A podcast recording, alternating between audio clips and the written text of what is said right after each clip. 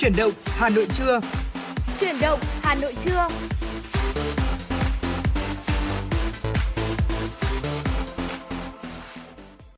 Mến chào quý thính giả đã đến với chuyển động Hà Nội trưa. Quang Minh Trọng Khương đã quay trở lại để có thể đồng hành cùng quý vị thính giả trong 2 tiếng trực tiếp của chuyển động Hà Nội trưa ngày hôm nay từ 10 giờ đến 12 giờ. Quý vị thính giả đừng quên tương tác với chúng tôi thông qua số điện thoại quen thuộc 024 3773 6688 và fanpage FM96 Thời sự Hà Nội. Thưa quý vị, trong suốt 120 phút của chương trình thì chúng tôi sẽ liên tục cập nhật những thông tin thời sự đáng chú ý. Bên cạnh đó là những nội những nội dung mà chúng tôi cũng chuẩn bị để có thể chia sẻ, bàn luận cùng với quý vị và không thể quên một tọa đàm mà chúng tôi đã thực hiện để gửi tới quý vị ở khung giờ thứ hai của chương trình. Hãy đồng hành cùng với chúng tôi cố định tần sóng ở tần số 96 MHz để có thể đồng hành với Trọng Khương và Quang Minh quý vị nhé. Còn dạ. bây giờ thì mở đầu cho khung giờ trưa, xin mời quý vị hãy dành thời gian đến với âm nhạc trước khi chúng ta đồng hành với nhau đi qua những nội dung chính của chương trình.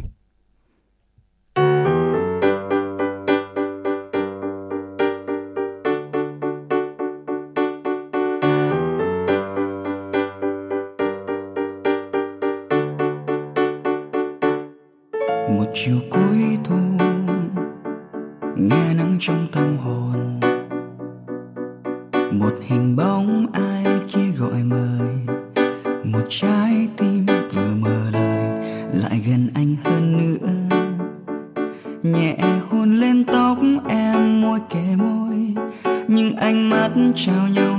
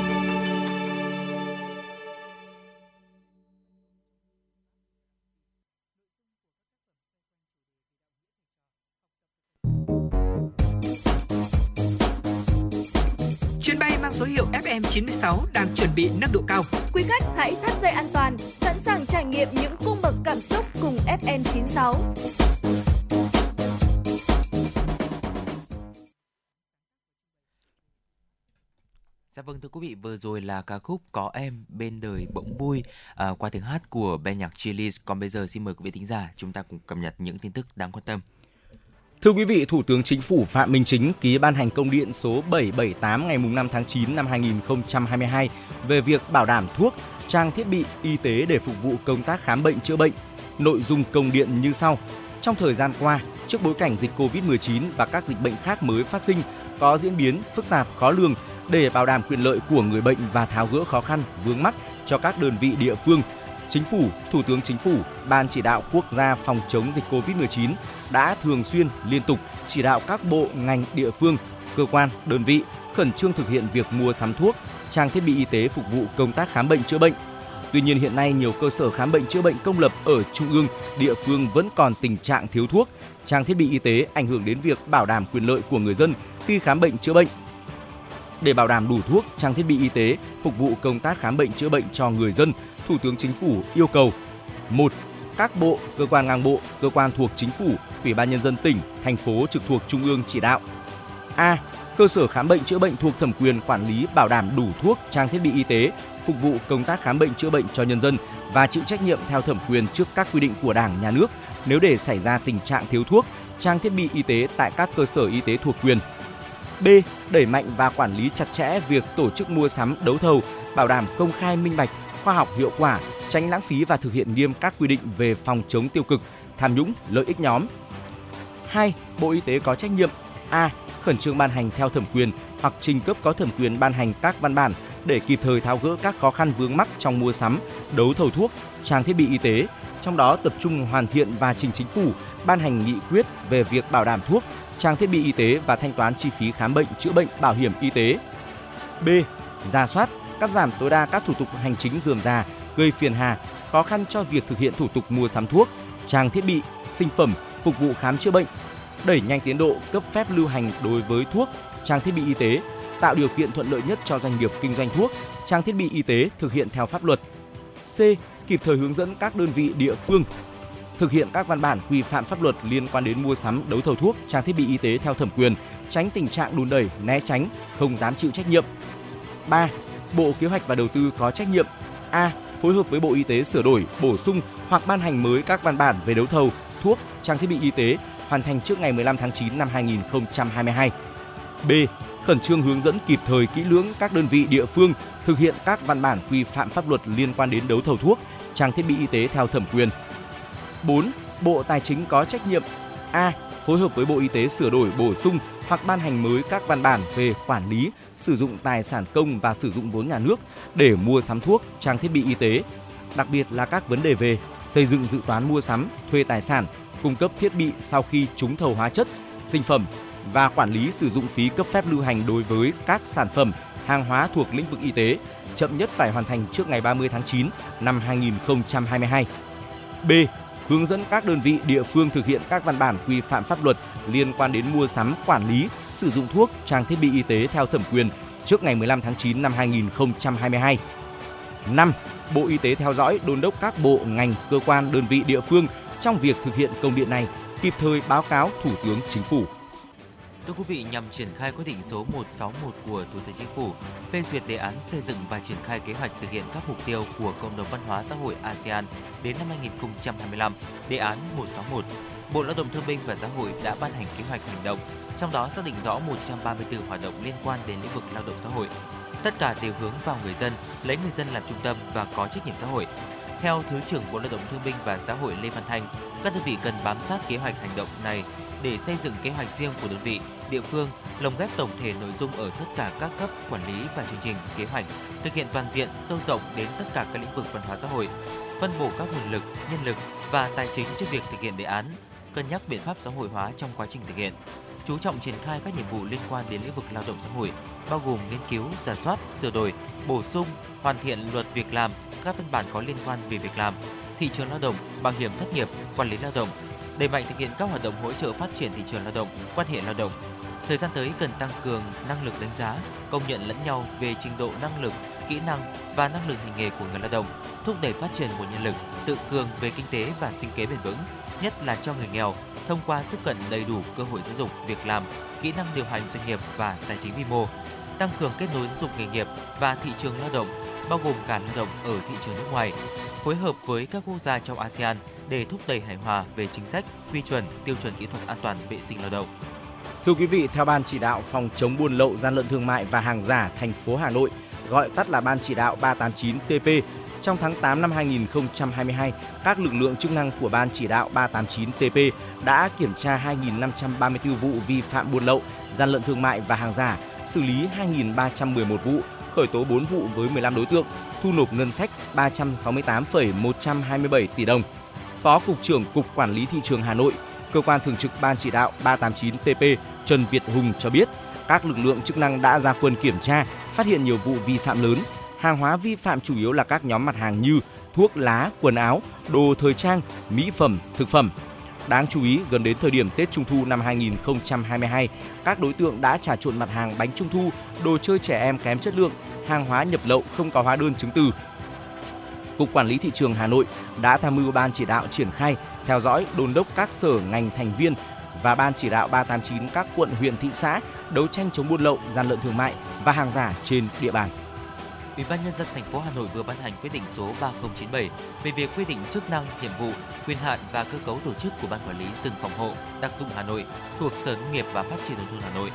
Trước đó, Sở Nông nghiệp và Phát triển nông thôn có tờ trình đề nghị Ủy ban nhân dân thành phố Hà Nội tổ chức lại ban quản lý rừng phòng hộ đặc dụng Hà Nội trên cơ sở sắp nhập ban quản lý rừng phòng hộ đặc dụng Sóc Sơn và ban quản lý rừng phòng hộ đặc dụng Hà Nội thuộc Sở Nông nghiệp và Phát triển Hà Nội. Theo quyết định, Ban Quản lý rừng phòng hộ đặc dụng Hà Nội có chức năng quản lý bảo vệ, phát triển rừng, khôi phục, bảo tồn các hệ sinh thái, đa dạng sinh học, bảo vệ cảnh quan, môi trường sinh thái, cung ứng dịch vụ môi trường rừng theo quy định của pháp luật. Ban có 12 nhiệm vụ và quyền hạn, trong đó có việc tổ chức quản lý bảo vệ, phát triển rừng, nghiên cứu khảo nghiệm, phát triển những loại giống cây lâm nghiệp có giá trị kinh tế cao, cây con, đặc sản, đặc hữu quý hiếm và những giống lan, cây dược liệu, giống cây bản địa theo quy định của pháp luật. Tư vấn cung cấp các dịch vụ về lĩnh vực lâm nghiệp, lâm sinh, phát triển rừng, thiết kế những hạng mục lâm sinh, trang trại vườn rừng, dịch vụ những loại cây giống nông lâm nghiệp, cây bản địa, cây xanh, cây lấy gỗ, xây dựng và phát triển những mô hình kinh tế trang trại rừng, vườn rừng, lâm sản ngoài gỗ, à, bảo tồn và xây dựng phát triển vườn thực vật đặc dụng hiện có để lưu giữ những nguồn gen đa dạng sinh học. Thưa quý vị, chuyển sang một thông tin liên quan đến chi trả hỗ trợ cho người lao động đang nhận được nhiều sự quan tâm của người dân. Thành phố Hồ Chí Minh đang đẩy nhanh tiến độ chi trả hỗ trợ cho gần 1,7 triệu lao động bị ảnh hưởng bởi dịch bệnh COVID-19 với số tiền lên tới hơn 970 tỷ đồng. Thời điểm giờ G ngày 10 tháng 9 tới đây là hạn chót thành phố phải hoàn tất giải ngân chi trả tiền hỗ trợ nhà trọ và tiền hỗ trợ bổ sung cho người lao động từ nguồn quỹ bảo hiểm thất nghiệp. Hạn chót chi trả đã cận kề, ông Nguyễn Văn Lâm, Phó Giám đốc Sở Lao động Thương binh và Xã hội thành phố Hồ Chí Minh cho biết, tất cả các cơ quan liên quan đang nỗ lực cao nhất để hoàn thành mục tiêu đề ra.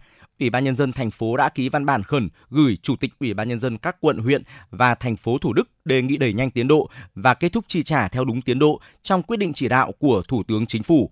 Theo ông Lâm, hiện nay thành phố Hồ Chí Minh đang giải quyết chi trả tiền hỗ trợ cho gần 1,7 triệu lao động làm việc tại hơn 70.000 doanh nghiệp bị ảnh hưởng bởi dịch bệnh COVID-19 với số tiền lên tới hơn 970 tỷ đồng. Dù vậy, tính đến cuối tháng 8 mới có gần 24.500 doanh nghiệp với khoảng hơn 770.000 lao động được hỗ trợ số tiền hơn 417 tỷ đồng, chiếm 43%. Do đó, với những quận huyện có tỷ lệ giải ngân thấp, Sở Lao động Thương binh và Xã hội sẽ đôn đốc, kiểm tra, tìm hiểu nguyên nhân và có biện pháp hỗ trợ để đẩy nhanh tiến độ. Ghi nhận của phóng viên tại một số cơ quan đơn vị, doanh nghiệp trên địa bàn, các cán bộ, công chức, viên chức từ thành phố đến quận huyện đang gấp rút, kể cả làm thêm giờ, làm đêm, làm việc cả ngày thứ bảy chủ nhật để kịp hoàn thành tiến độ công việc. Ông Huỳnh Thanh Tới, trưởng phòng lao động thương binh và xã hội quận Bình Tân cho biết, số hồ sơ ở địa phương đã được duyệt cho đến nay đã đạt gần 172.000 lượt người lao động, nhưng việc quyết toán của doanh nghiệp còn một số khó khăn vướng mắc. Chia sẻ về vấn đề này, ông Tới cho biết, việc chuyển khoản mất phí nên người lao động phải tự chi tiền mặt. Ngoài ra, doanh nghiệp cũng gặp vướng mắc liên quan đến chuyển khoản qua Internet Banking cũng khiến tiến độ đang chậm lại. Theo quy định, ngay khi doanh nghiệp nhận được tiền hỗ trợ thì phải chi cho người lao động chậm nhất là 2 ngày và thanh quyết toán chậm nhất 5 ngày. Tuy nhiên, cũng do còn các khó khăn bất cập kể trên đã khiến nhiều doanh nghiệp chưa đảm bảo được tiến độ.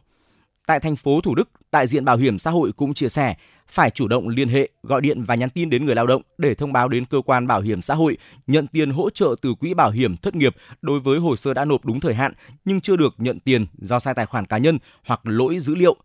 Dù vậy, tính đến ngày 4 tháng 9, vẫn còn 232 người chưa đến nhận tiền hỗ trợ theo danh sách đã được duyệt. Đại diện Bảo hiểm xã hội thành phố Thủ Đức cho biết, chúng tôi đã liên hệ và đề nghị trực tiếp với các đối tượng người lao động đã về quê hoặc ở xa không đến được, muốn nhận tiền qua tài khoản thì điền thông tin theo mẫu để được hỗ trợ. Đối với đại số đối với đại đa số lao động vẫn đang trông chờ vào các khoản tiền hỗ trợ từ nhà nước để trang trải một phần các khó khăn do ảnh hưởng của đại dịch COVID-19. Trường hợp gia đình chị Nguyễn Thị Phương Tuyền, 36 tuổi, quê Long An, tạm trú thành phố Thủ Đức, có thâm niên làm việc tại một doanh nghiệp may mặc trên địa bàn phường Phú Hữu, thành phố Thủ Đức hơn 10 năm nay, nhưng đến nay mới chỉ nhận được hỗ trợ lần 2 với số tiền 500.000 đồng một đợt. Chị Như Tâm Tư nói, Số tiền tuy không lớn nhưng đối với phần lớn lao động phổ thông lại là một hỗ trợ rất nhân văn, kịp thời, ít nhất là để trang trải tiền điện nước cho một tháng thuê trọ ở thành phố. Đối với chị Phan Thị Như, 27 tuổi, quê An Giang, mới lập nghiệp tại thành phố Hồ Chí Minh, được chưa đầy 2 năm, với đồng lương kể cả tăng ca là 5 triệu đồng một tháng, phải rất vất vả để cân đối chi tiêu cho cả gia đình bốn miệng ăn. Chị Như tâm sự, lúc cần có thể thiếu một hai trăm ngàn không xoay sở đâu được, nên nhà nước hỗ trợ 1,5 triệu đồng cho người lao động là số tiền rất có ý nghĩa với chúng tôi trong lúc khó khăn này. Người ở quê có khi đó là số tiền có thể chi tiêu cho cả tháng mưu sinh, đáng quý lắm. Chính sách hỗ trợ tiền thuê nhà trọ cho người lao động được triển khai tại thành phố Hồ Chí Minh đang tạo hiệu ứng tích cực về an sinh xã hội. Nhờ hỗ trợ tạm thời, tuy nhỏ nhưng đã kịp thời giúp công nhân, người lao động giải quyết được các khó khăn trước mắt, nhất là đỡ được phần nào chi phí, sinh hoạt cuộc sống để ổn định cuộc sống và công việc. Theo ông Phan Văn Mến, giám đốc Bảo hiểm xã hội thành phố Hồ Chí Minh, ngoài chi hỗ trợ tiền thuê trọ cho công nhân, người lao động, Bảo hiểm xã hội cũng đang đẩy mạnh thực hiện nghị quyết 24 của Ủy ban Thường vụ Quốc hội về chi hỗ trợ bổ sung từ quỹ bảo hiểm thất nghiệp cho công nhân, người lao động. Đáng chú ý, chỉ trong thời gian ngắn, toàn thành phố đã chi hỗ trợ cho người lao động đạt 99,8%, tương ứng với gần 266 tỷ đồng. Trong số này, có gần 72.000 người lao động đang tham gia bảo hiểm thất nghiệp và gần 24.000 người lao động bảo lưu. Riêng số lao động được hưởng quyền lợi kể trên đang làm việc tại hơn 1.800 đơn vị, doanh nghiệp trên địa bàn thành phố. Ông Nguyễn Văn Lâm, Phó Giám đốc Sở Lao động Thương binh và Xã hội thành phố Hồ Chí Minh cho biết, thành phố đã yêu cầu các đơn vị quận huyện và thành phố Thủ Đức phải kết thúc chi trả tiền hỗ trợ nhà trọ cho công nhân, người lao động. Song song đó, Sở cùng với các cơ quan liên quan cũng đã phối hợp để hỗ trợ các địa phương có tỷ lệ giải ngân thấp tháo gỡ được vướng mắc để có biện pháp hỗ trợ kịp thời, đúng tiến độ. Chính sách hỗ trợ tiền thuê nhà cho công nhân, người lao động thể hiện tính nhân văn, nghĩa tình của thành phố Hồ Chí Minh. Do đó, để tránh chi sai đối tượng hoặc trục lợi từ chính sách này, việc kiểm tra, ra soát, giám sát các địa phương được đặc biệt quan tâm để đảm bảo mọi đối tượng người lao động đều được hưởng chế độ kịp thời và công bằng. Thưa quý vị, vừa rồi là một số những thông tin đáng quan tâm Quang Minh Trọng Khương cập nhật đến quý vị thính giả trong chuyển động Hà Nội trưa ngày hôm nay. Còn bây giờ xin được quay trở lại với không gian âm nhạc của FM96, ca khúc Ngã tư không đèn qua tiếng hát của Trang và Khoa Vũ.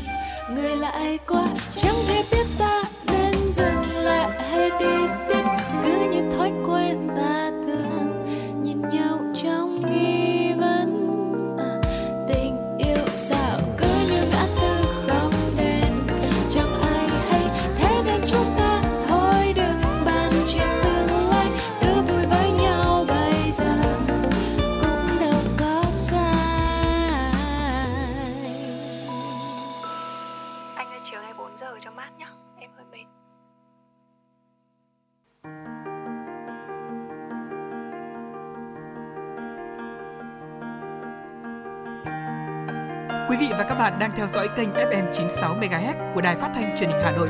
Hãy giữ sóng và tương tác với chúng tôi theo số điện thoại 024 3773 6688. FM 96 đồng hành trên mọi nẻo đường. Dạ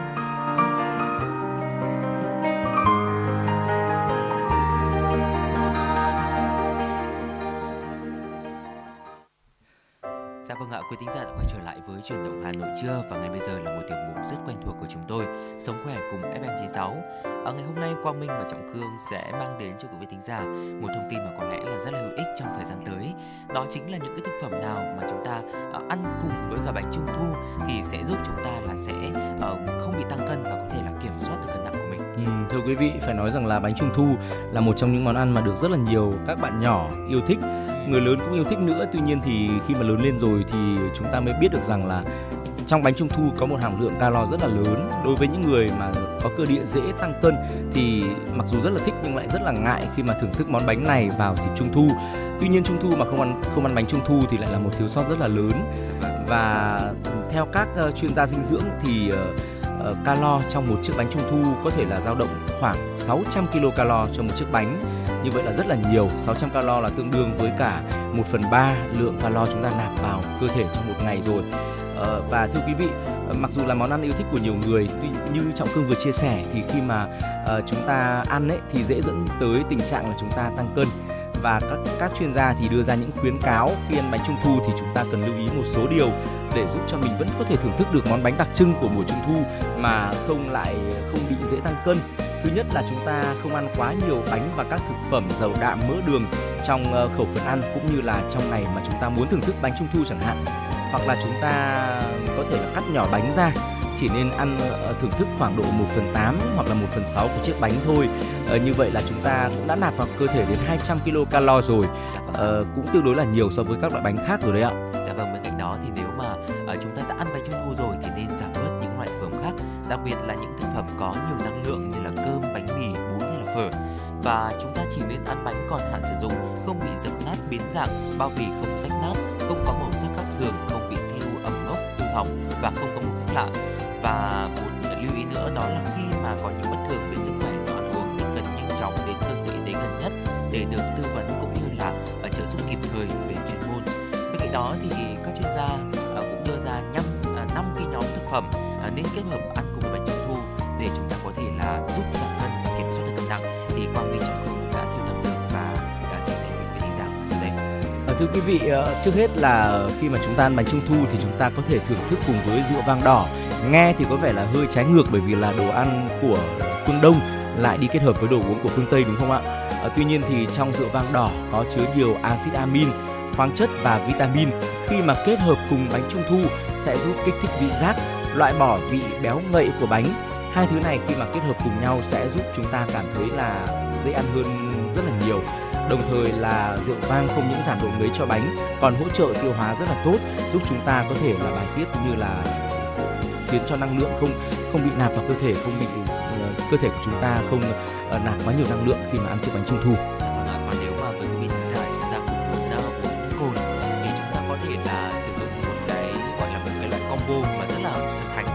Đó chính là bánh trung thu và nước trà xanh, thưa quý vị. Ở đây có lẽ là một cái đối tác vàng trong ẩm thực. Và ăn uống bánh, ăn ờ, bánh uống trà thì sẽ giúp chúng ta có một cái hệ tiêu hóa của chúng ta hoạt động hoạt động tốt hơn, đặc biệt là còn giúp loại bỏ chất Ờ, ngoài ra thì chúng ta cũng có thể ăn cùng với trái cây. Ở trong mâm cỗ Tết Trung thu thì bưởi có lẽ là một loại trái cây không thể thiếu được rồi.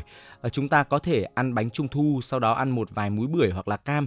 Vị chua trong loại quả này sẽ giúp chúng ta giảm cảm giác ngấy và đặc biệt là kích thích hệ tiêu hóa rất là tốt, giảm lượng mỡ tích tụ. Ờ, vậy nên không có lý do gì mà chúng ta lại không ăn bánh cùng với một loại trái cây nào đó, đặc biệt là những loại trái cây ờ, ít đường và nhạt nhạt thôi là có thể trung hòa được rồi. Dạ vâng ạ bên cạnh đó thì những loại trà thảo dược ví dụ như là trà bạc hà trà chanh trà sen uh, hay là trà hoa cúc thì không những giúp chúng ta cảm thấy ờ, đỡ ngấy khi mà ăn mà sẽ những cái chất chống oxy hóa đấy ạ trong trà thì còn có tác dụng là giảm cái sự là thiếu uh, tích tụ của dầu mỡ vào uh, những chất béo khác trong cơ thể. Chính vì vậy nên là chúng ta không phải quá lo lắng đến chuyện tăng cân. Nếu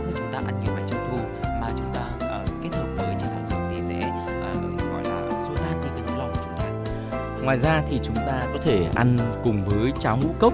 Ở trong cháo ngũ cốc thì có chứa một lượng chất dinh dưỡng toàn diện cùng một số các loại vitamin, axit béo rồi thì là canxi, kali, sắt, kẽm, chất xơ giúp bổ sung chất xơ cho cơ thể và hỗ trợ việc tiêu hóa rất là tốt, đặc biệt là đốt cháy lượng mỡ vào cơ thể. Do đó nếu mà lỡ chúng ta ăn quá nhiều bánh trung thu khiến cho dạ dày khó chịu thì hãy ăn một chút cháo ngũ cốc nhé. Loại cháo này sẽ giúp dạ dày của chúng ta dễ chịu hơn đấy thưa quý vị.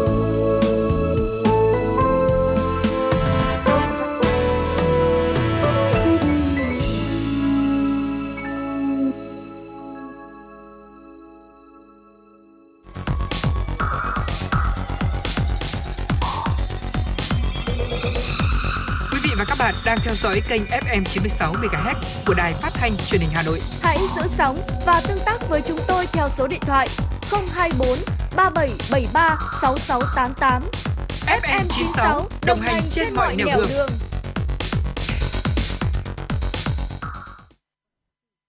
Này, cậu định đăng ký học ngành gì đấy? Tớ định học ngôn ngữ Nhật mà chưa biết nên nộp vào trường nào. Thế tiêu chí của cậu là gì? Thì dễ xét tuyển này, thực hành nhiều này, ra trường dễ xin việc. Trường Đại học Nguyễn Trãi là chuẩn luôn. Thế à? Đây là trường tiên phong, đào tạo công dân toàn cầu với đa dạng ngành nghề như công nghệ thông tin, ngôn ngữ Nhật, Hàn Quốc học, Trung Quốc học, quản trị kinh doanh, thiết kế đồ họa, quản trị kinh doanh du lịch. Wow. Mà đặc biệt là ứng dụng 70% thực hành, 30% lý thuyết. Ôi, hợp lý phết nhở. Cậu có định nộp không? Có chứ. Học ở đây còn được đăng ký học chuyển tiếp theo mô hình 2 cộng 2, Ừ. 3 cộng 1 sang các trường đại học của Hàn Quốc, Nhật Bản. Ra trường thì dễ dàng làm việc tại các doanh nghiệp trong và ngoài nước. Xịn chưa? Ôi, háo hức quá. Hot hơn nữa là cơ hội tham gia thực tập hưởng lương tại Nhật Bản, Singapore, Hàn Quốc từ năm thứ hai đại học, chuẩn đầu ra hai ngoại ngữ luôn. Đây chính là mục tiêu của tớ đấy. Tớ sẽ nộp vào Đại học Nguyễn Trãi làm đồng môn với cậu luôn. Trường Đại học Nguyễn Trãi, cơ sở 1 28A Lê Trọng Tấn, Hà Đông, Hà Nội, cơ sở 2 266 Đội Cấn, Ba Đình, Hà Nội, hotline 0981 924 302, website daihocnguyentrai.edu.vn. Quý vị và các bạn đang quay trở lại với chuyển động Hà Nội trưa và tiếp nối chương trình ngay bây giờ. Xin mời quý vị cùng dành thời gian đến với một số thông tin thời sự đáng chú ý.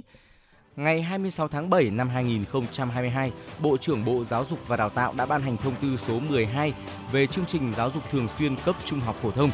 Theo điều 2 của thông tư, chương trình giáo dục thường xuyên cấp trung học phổ thông được thực hiện theo lộ trình như sau. Từ năm học 2022-2023 đối với lớp 10, từ năm học 2023-2024 đối với lớp 11, từ năm học 2024-2025 đối với lớp 12. Mục tiêu của chương trình giáo dục thường xuyên cấp trung học phổ thông mới nhằm tạo cơ hội học tập cho người có nhu cầu đạt trình độ giáo dục trung học phổ thông theo hình thức giáo dục thường xuyên, đáp ứng yêu cầu năng, nâng cao dân trí, đào tạo nguồn nhân lực cho địa phương và nhu cầu học tập suốt đời, góp phần xây dựng xã hội học tập. Chương trình giáo dục thường xuyên cấp trung học phổ thông ban hành kèm theo quyết định số 50 cũ được áp dụng đến khi các quy định về lộ trình nêu trên được thực hiện. Thông tư số 12 có hiệu lực từ ngày 10 tháng 9 năm 2022 và thay thế quyết định số 50 ngày 7 tháng 11 năm 2006 của Bộ trưởng Bộ Giáo dục và Đào tạo ban hành chương trình giáo dục thường xuyên cấp trung học phổ thông.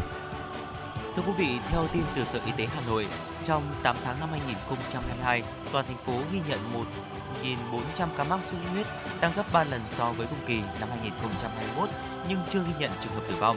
Một số quận huyện có tỷ lệ mắc sốt xuất huyết cao như Đống Đa, Ba Đình, Thanh Trì tiếp virus gây bệnh phát hiện được trong năm 2022 là đanh 1 và đanh 2. Theo nhận định, dịch sốt xuất huyết sẽ gia tăng mạnh trong tháng 9 và tháng 10 tới. Hiện số ca mắc sốt xuất huyết đang tăng khoảng 20% trong một tuần.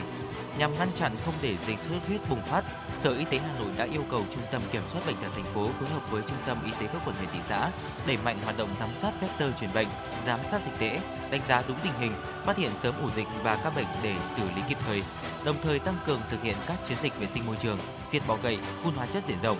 Cùng với đó, giả soát trang thiết bị, hóa chất, vật tư đảm bảo đủ cho nhu cầu phòng chống dịch bệnh sốt huyết Riêng đối với những cơ sở y tế các bệnh viện, Sở Y tế Hà Nội yêu cầu tổ chức tốt việc phân tuyến, thu dung, cấp cứu, điều trị bệnh nhân và hạn chế tối đa những trường hợp tử vong.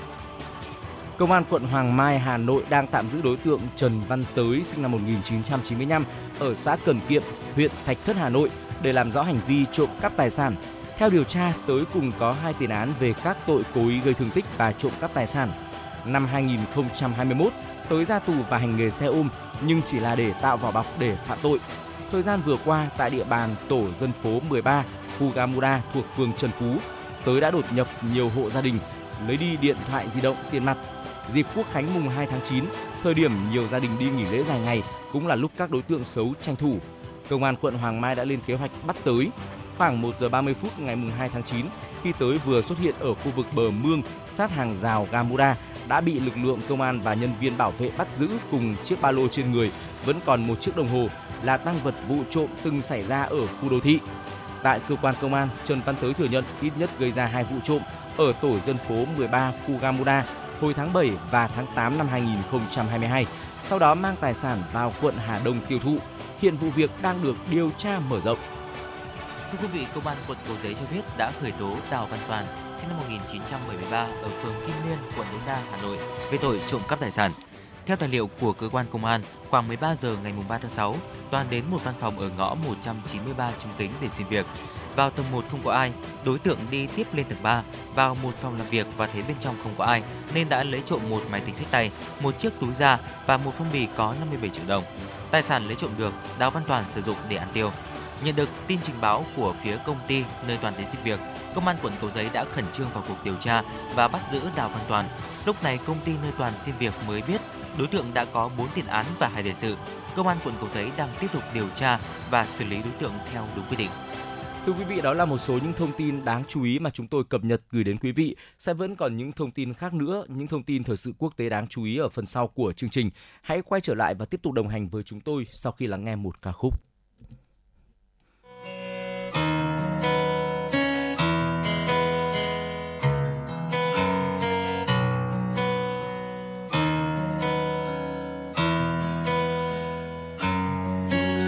Người làm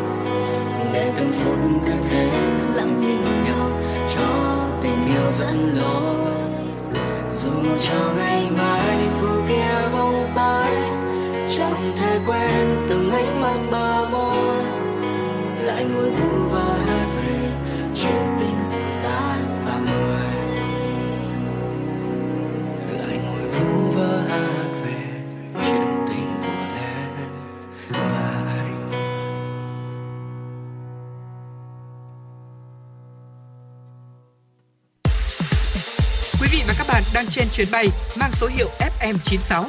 Hãy thư giãn, chúng tôi sẽ cùng bạn trên mọi cung đường. Hãy giữ sóng và tương tác với chúng tôi theo số điện thoại 024 3773 6688.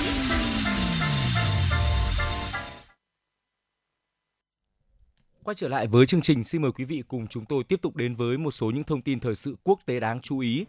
Theo Bloomberg, trong bối cảnh tập đoàn năng lượng Gazprom của Nga thông báo ngừng vô thời hạn hoạt động của đường ống dòng chảy phương Bắc 1 vận chuyển khí đốt sang châu Âu và làm dấy lên mối lo ngại về giá năng lượng tăng vọt, tỷ giá đồng euro so với đồng đô la Mỹ lần đầu tiên đã giảm xuống dưới mức thấp nhất trong vòng 20 năm qua trong phiên giao dịch ngày 5 tháng 9. Cụ thể, tại thị trường châu Á, đồng euro đã giảm xuống mức 1 euro đổi được 0,988 đô la Mỹ, là mức thấp nhất kể từ năm 2002. Ngược lại, chỉ số đồng đô la Mỹ đo sức mạnh của đồng bạc xanh so với 6 đồng tiền chủ chốt khác đã vọt lên mức cao mới trong 20 năm là 110,25. Tỷ giá giữa đồng đô la Mỹ và đồng yên của Nhật Bản ở mức 140,38 yên đổi 1 đô la Mỹ. Trên thị trường chứng khoán châu Âu, các chỉ số chủ lực cũng đồng loạt giảm điểm. Nhà phân tích Nem Aslam của Evertrade nhận định các thị trường chứng khoán tại châu Âu đang lao dốc trong bối cảnh các nhà đầu tư quan ngại về cuộc khủng hoảng năng lượng đang diễn ra ở châu Âu có thể biến thành một vấn đề nghiêm trọng hơn nhiều. Thưa quý vị, cho đến nay đã có 4 người thiệt mạng trong 11 trường hợp được báo cáo mắc viêm phổi lạ có liên quan đến một phòng khám sức khỏe tư nhân ở thành phố San Miguel de Tucumán, Tây Bắc Argentina. Căn bệnh Legionnaire được cho là nguyên nhân gây ra đợt bùng phát này. Các triệu chứng bệnh bao gồm viêm phổi, nhiễm trùng phổi, khó thở, sốt, đau cơ và bụng. Nguyên nhân dẫn đến căn bệnh viêm phổi này cho đến nay vẫn là một bí ẩn, khi nguyên nhân do Covid-19 đã được loại trừ và những xét nghiệm khác cho kết quả âm tính. Những người trên 50 tuổi với bệnh nền có nguy cơ đặc biệt cao, người đang hút thuốc hoặc trước đây đã từng hút thuốc và những người có vấn đề về phổi cũng có nhiều khả năng bị bệnh hơn. Tổ chức Y tế Thế giới hôm 2 tháng 9 cho biết họ đang theo dõi tình hình. Theo Trung tâm Kiểm soát và Phòng ngừa Dịch bệnh CDC Mỹ, vi khuẩn Legionella ở gây bệnh Legionnaire được tìm thấy tự nhiên trong môi trường nước ngọt nhưng có thể phát triển và lây lan trong những hệ thống cung cấp nước. Vi khuẩn này thường xuyên lây lan và lan truyền khi người dân hít phải những giọt nhỏ bị ô nhiễm trong không khí hoặc từ nước có chứa vi khuẩn. Một vụ tấn công bằng dao đẫm máu đã xảy ra tại tỉnh bang Saskatchewan, miền trung Canada, khiến ít nhất 10 người thiệt mạng và 15 người khác bị thương. Thủ tướng Canada Justin Trudeau đã gọi đây là một vụ tấn công kinh hoàng, đồng thời gửi lời chia buồn sâu sắc nhất tới gia đình các nạn nhân. Cảnh sát Canada đã nhận được tin báo đầu tiên vào khoảng 5 giờ 40 phút sáng mùng 4 tháng 9 theo giờ địa phương về một vụ tấn công bằng dao tại khu vực cộng đồng người bản địa. Sau đó, nhiều tin báo khác cũng xuất hiện ở 13 địa điểm khác nhau. Cụ thể, hai đối tượng đã dùng dao để tấn công các nạn nhân ở nhiều nơi trước khi lên xe tẩu thoát. Hai nghi phạm sau đó được xác định là Miles Sanderson Miles, 30 tuổi và Damien Sanderson, 31 tuổi. Cả hai đối tượng này đều có tóc đen và mắt nâu, đã chạy trốn khỏi hiện trường. Khu vực xảy ra vụ tấn công đã tuyên bố tình trạng khẩn cấp, trong khi nhiều người dân tại tỉnh Saskatchewan được khuyến cáo tìm nơi trú tránh. Lực lượng chức năng đã huy động tối đa nguồn lực để truy bắt hai đối tượng. Hai tỉnh lân cận là Alberta và Manitoba cũng đã phát động cảnh báo, hiện vẫn chưa rõ động cơ gây án. Trên Twitter, Thủ tướng Canada Justin Trudeau đã lên án vụ tấn công là kinh hoàng, đồng thời gửi lời chia buồn sâu sắc nhất với tới gia đình nạn nhân và kêu gọi người dân tuân thủ hướng dẫn của lực lượng chức năng nhằm đảm bảo an toàn. Quý thính giả thân mến, vừa rồi là một số những tin tức đáng quan tâm do biên tập viên Mai Lên thực hiện. Còn bây giờ xin được à, chuyển qua tiểu mục quen thuộc của chúng tôi, đó chính là cà phê trưa thưa quý vị. Ngày hôm nay Quang Minh và Trọng Khương sẽ uh, nói chuyện với nhau về những cái chiêu trò lừa đảo, uh, việc nhẹ lương cao trên mạng xã hội uh, mà chúng ta thường thấy uh, có một số những cái đối tượng uh, có những cái lời gọi là mời gọi chúng ta rằng là chỉ cần chúng ta tương tác thôi là ra tiền. Vậy thì ngày hôm nay chúng ta hãy nhau khám phá xem là thực hư của câu chuyện này là như thế nào thưa quý vị. Thưa quý vị và các bạn, được thành lập từ năm 2016 tại Trung Quốc, thì ờ, đến nay mạng xã hội TikTok đang là một trong những ờ, mạng xã hội về video phổ biến nhất trên thế giới rồi. Mỗi ngày thu hút đến hàng tỷ lượt xem và truy cập. Đây cũng là mặt trận hái ra tiền của những người dùng nếu mà biết cách sản xuất nội dung mới mẻ thu hút. À, tuy nhiên nếu không trực tiếp sản xuất nội dung trên TikTok, người dùng sẽ không được lợi gì từ nền tảng này bởi TikTok không trả tiền cho người xem video. Thế nhưng thời gian qua, rất nhiều nạn nhân đã bị lừa đến hàng trăm triệu đồng với chiêu thức là uh, like, share, thả tim trên TikTok là ra tiền. Vậy thì quy trình lừa đảo này như thế nào?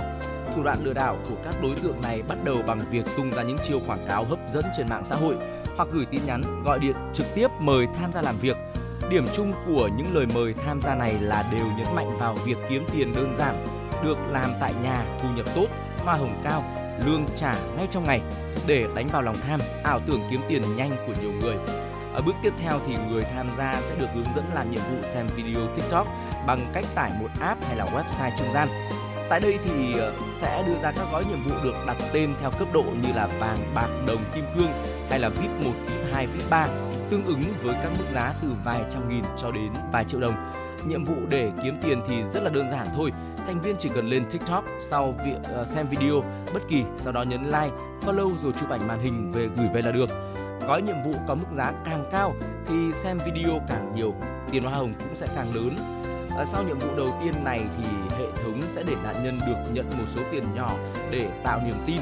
Sau khi lấy được lòng tin của các nạn nhân, các đối tượng lừa đảo tiếp tục mời gọi nạn nhân tham gia vào nhiệm vụ cao hơn với yêu cầu phải làm việc nhóm. Dạ vâng ạ.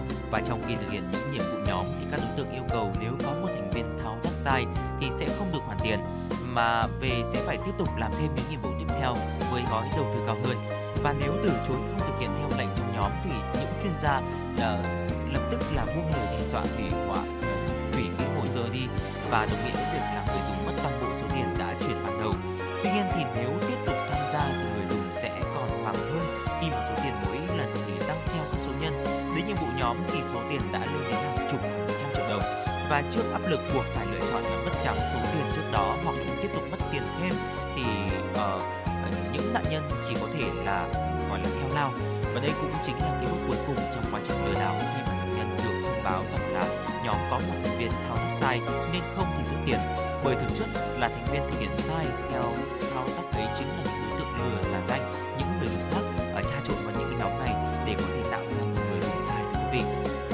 Và thưa quý vị ờ, có thể là lấy ví dụ về trường hợp của một nạn nhân có tên viết tắt là A, trú tại thành phố Cẩm Phả, tỉnh Quảng Ninh. à, chị A được các đối tượng thêm vào nhóm với ba tài khoản Telegram khác có các gói đầu tư để các thành viên trong nhóm lựa chọn như sau.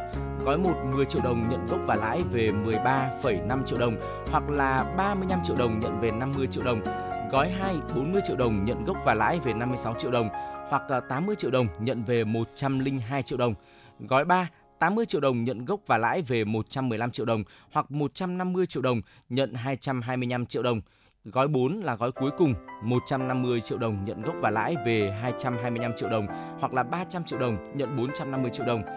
Do tin tưởng nên nạn nhân này đã chuyển khoản cho các đối tượng số tiền tổng cộng là 280 triệu đồng để tham gia các gói đầu tư trên. Tuy nhiên khi mà thực hiện đến nhiệm vụ cuối cùng thì các đối tượng thông báo trong nhóm có một thành viên thao tác sai nên không thể rút tiền mà phải làm nhiệm vụ với số tiền cao hơn. Nghi ngờ bị lừa đảo, chị này đã đến cơ quan công an để trình báo. Có thể thấy là các đối tượng thường nhắm vào những người ờ, nhẹ dạ cả tin, đặc biệt là phụ nữ, học sinh sinh viên hoặc là những người ờ, lớn tuổi, những người mong muốn có công việc làm thêm nhẹ nhàng để tăng thêm thu nhập. Dạ vâng ạ, không chỉ dừng lại việc tung ra những chiêu quảng cáo trên mạng xã hội thì thậm chí nhiều tiktoker có lượng người theo dõi đông cũng tham gia quảng cáo cho hình thức lừa đảo này để có thể thu hút người tham gia. Và không chỉ bị mất tiền cho những đối tượng lừa đảo thì những người dùng còn để lộ những thông tin cá nhân quan trọng, có nguy cơ là điện thoại bị nhiễm mã độc khi truy cập vào những đường link lạ hay là thậm chí mất tài khoản ngân hàng khi thực hiện theo những yêu cầu của đối tượng lừa đảo. Và trước tình hình trên thì cơ quan công an khuyến cáo người dân phải nâng cao tinh thần cảnh giác trước những lời mời gọi tham gia kiếm tiền trên những ứng dụng như là ở TikTok hay là Telegram. Cần tìm hiểu kỹ về những hình thức kiếm tiền và kiểm chứng rõ những thông tin tuyển dụng cũng như là thông tin về doanh nghiệp. Ở mới đây thì theo Trung tâm ứng cứu khẩn cấp không gian mạng Việt Nam VnSearch ờ, thuộc cục cân uh, an toàn thông tin Bộ Thông tin và Truyền thông thì cũng đã cho biết rằng là đã ghi nhận nhiều phản ánh liên quan tới những việc là bị giả mạo tin nhắn thương hiệu Techcombank ACB hay là SCP với mục đích là lừa đảo, đánh cắp những cái thông tin nhằm chiếm đoạt tài sản của người dùng. Và theo đó thì những website giả mạo trang thông tin điện tử của ngân hàng được những đối tác lừa đảo dụ những người dùng truy cập có tên miền như là online.acbvnx.com và một số những cái tên miền khác có cái cụm từ có cái thương hiệu của những ngân hàng tuy nhiên thì có cái ở tên miền thì là những cái tên nuôi ví dụ .top, .info hay là .xyz thưa quý vị? Và những cái tin nhắn giả mạo tin nhắn định danh của ngân hàng thì thường được đối tượng lừa đảo gắn nội dung về việc là thông báo tài khoản của khách hàng đã bị khóa hoặc là đã đăng nhập ở một thiết bị khác thông báo về việc ở đăng ký dịch vụ mới hay là tài khoản trừ tiền với một cái đường dẫn đính kèm yêu cầu người dùng nhập uh, mật khẩu nhập tên người dùng và mã OTP để làm hướng dẫn. Và trên thực tế thì đã có không ít người dùng do thiếu cảnh giác À, vì vậy mà VnSearch CC khuyến cáo người dùng khi nhận được các tin nhắn cần kiểm tra kỹ nội dung, không vội vã trả lời hay thực hiện theo nội dung hướng dẫn trong tin nhắn. Người dùng các dịch vụ ngân hàng cũng cần lưu ý rằng website chính thức của các tổ chức ngân hàng thường sử dụng giao diện uh, giao thức HTTPS và tên miền quốc gia Việt Nam.vn.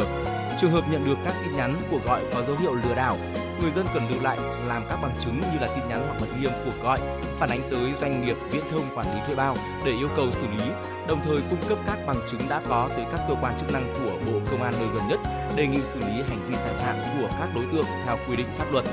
Trước đó, VnSearch CC đã phát đi thông báo cho biết qua giám sát theo dõi phản ánh của người dùng trên hệ thống tiếp nhận phản ánh tin nhắn rác, đơn vị đã ghi nhận nhiều phản ánh liên quan tới việc giả mạo tin nhắn thương hiệu của nhiều ngân hàng lớn với mục đích lừa đảo, đánh cắp thông tin nhằm chiếm đoạt tài sản của người dùng. Dạ vâng vừa rồi là một số những chia sẻ của Quang Minh và Trọng Thương, trên mạng. Quý vị tính giả, nếu chúng ta biết những câu chuyện nào hay là biết những cái tip nào để chúng ta có thể là phòng tránh những cái câu chuyện như thế này thì hãy tương tác với chúng tôi quý vị nhé.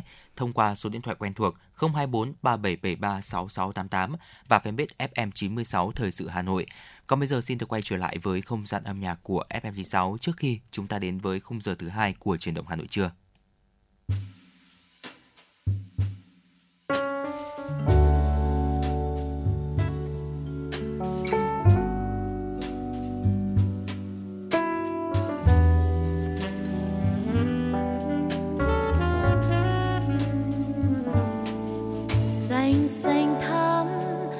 Trời xanh hà nội. Hồ gươm xanh, như mái tóc em xanh. Thân thương quá nụ cười người hà nội. Đã gặp rồi mà bồi hồi nhớ mãi. Hà nội ơi ta chưa quên, ta chưa quên một mùa thu hà nội vùng lên hồng hà cuộn xa ta chưa quên những ngày đêm mịt mù bão lửa, đêm pháo hoa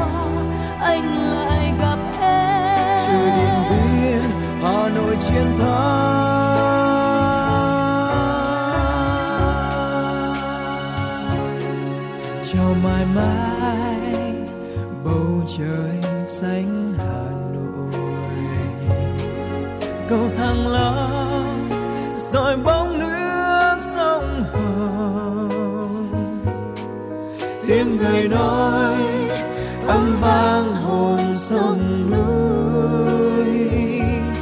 Hà nội đi lên, hôm nay trong nắng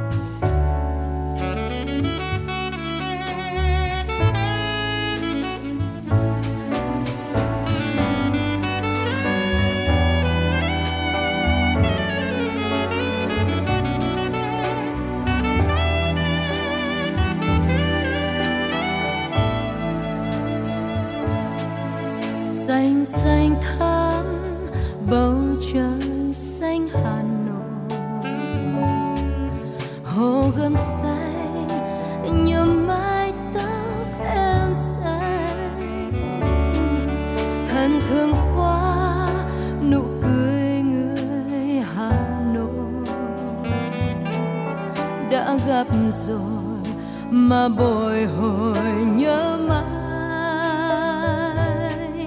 Hà Nội ơi. Ta chưa quên, ta chưa quên một mùa thu hà nội vùng lên hồng hà cuộn sao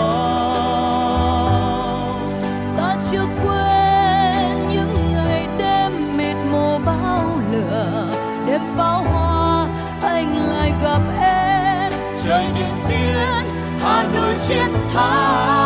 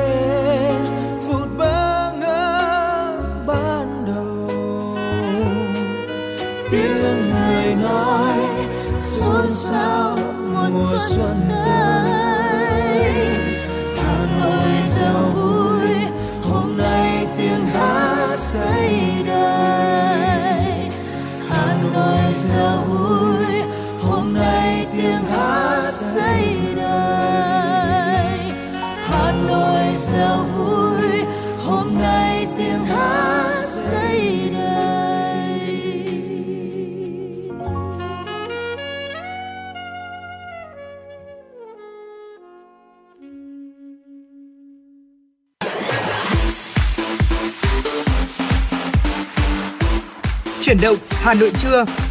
Chuyển động Hà Nội trưa.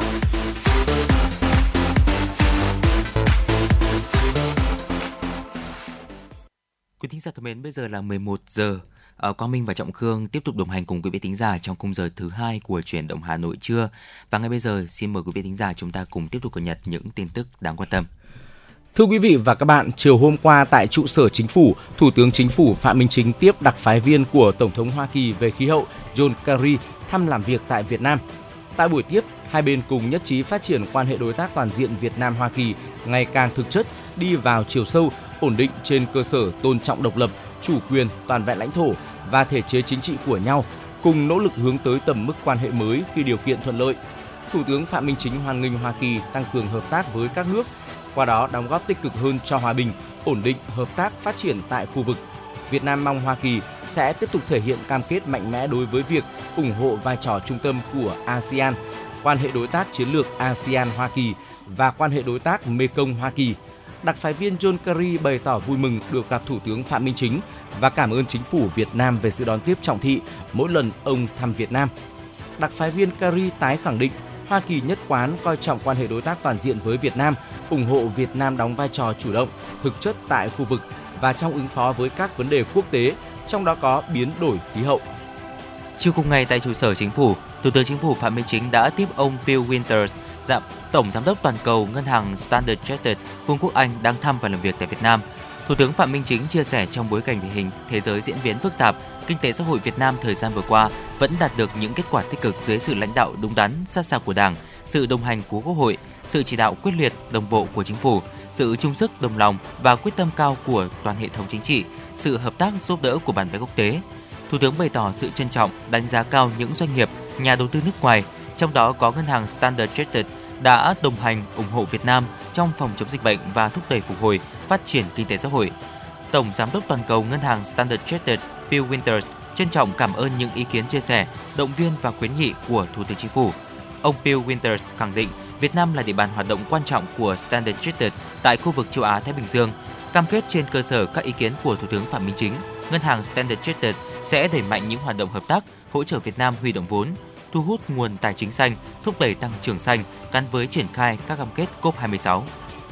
Chuyển sang một thông tin đáng chú ý khác, thay mặt Bộ Chính trị, Thường trực Ban Bí thư Võ Văn Thưởng vừa ký ban hành quy định về phân cấp quản lý cán bộ và bổ nhiệm giới thiệu cán bộ ứng cử. Quy định này áp dụng đối với các cấp ủy, tổ chức đảng, cơ quan, đơn vị và cán bộ, công chức viên chức trong hệ thống chính trị. Quy định nhằm tiếp tục cụ thể hóa các chủ trương, nghị quyết của Đảng, bảo đảm chặt chẽ dân chủ, công khai minh bạch trong công tác cán bộ và quản lý cán bộ, bảo đảm sự đồng bộ thống nhất tổng thể liên thông trong công tác cán bộ của hệ thống chính trị, đánh giá cán bộ khách quan, công tâm, lựa chọn và bố trí đúng cán bộ đáp ứng yêu cầu nhiệm vụ. Đồng thời tăng cường sự lãnh đạo của Đảng, nâng cao hiệu quả công tác quản lý cán bộ và bổ nhiệm, giới thiệu cán bộ ứng cử, góp phần xây dựng đội ngũ cán bộ lãnh đạo quản lý các cấp đủ phẩm chất, năng lực và uy tín ngang tầm nhiệm vụ. Thưa quý vị, vừa rồi là một số những tin tức uh, thời sự đáng quan tâm do biên tập viên Kim Oanh thực hiện. Còn bây giờ xin mời quý vị thính giả chúng ta cùng thư giãn với một giai điệu âm nhạc ca khúc Trầu không qua tiếng hát của Hồng Duyên.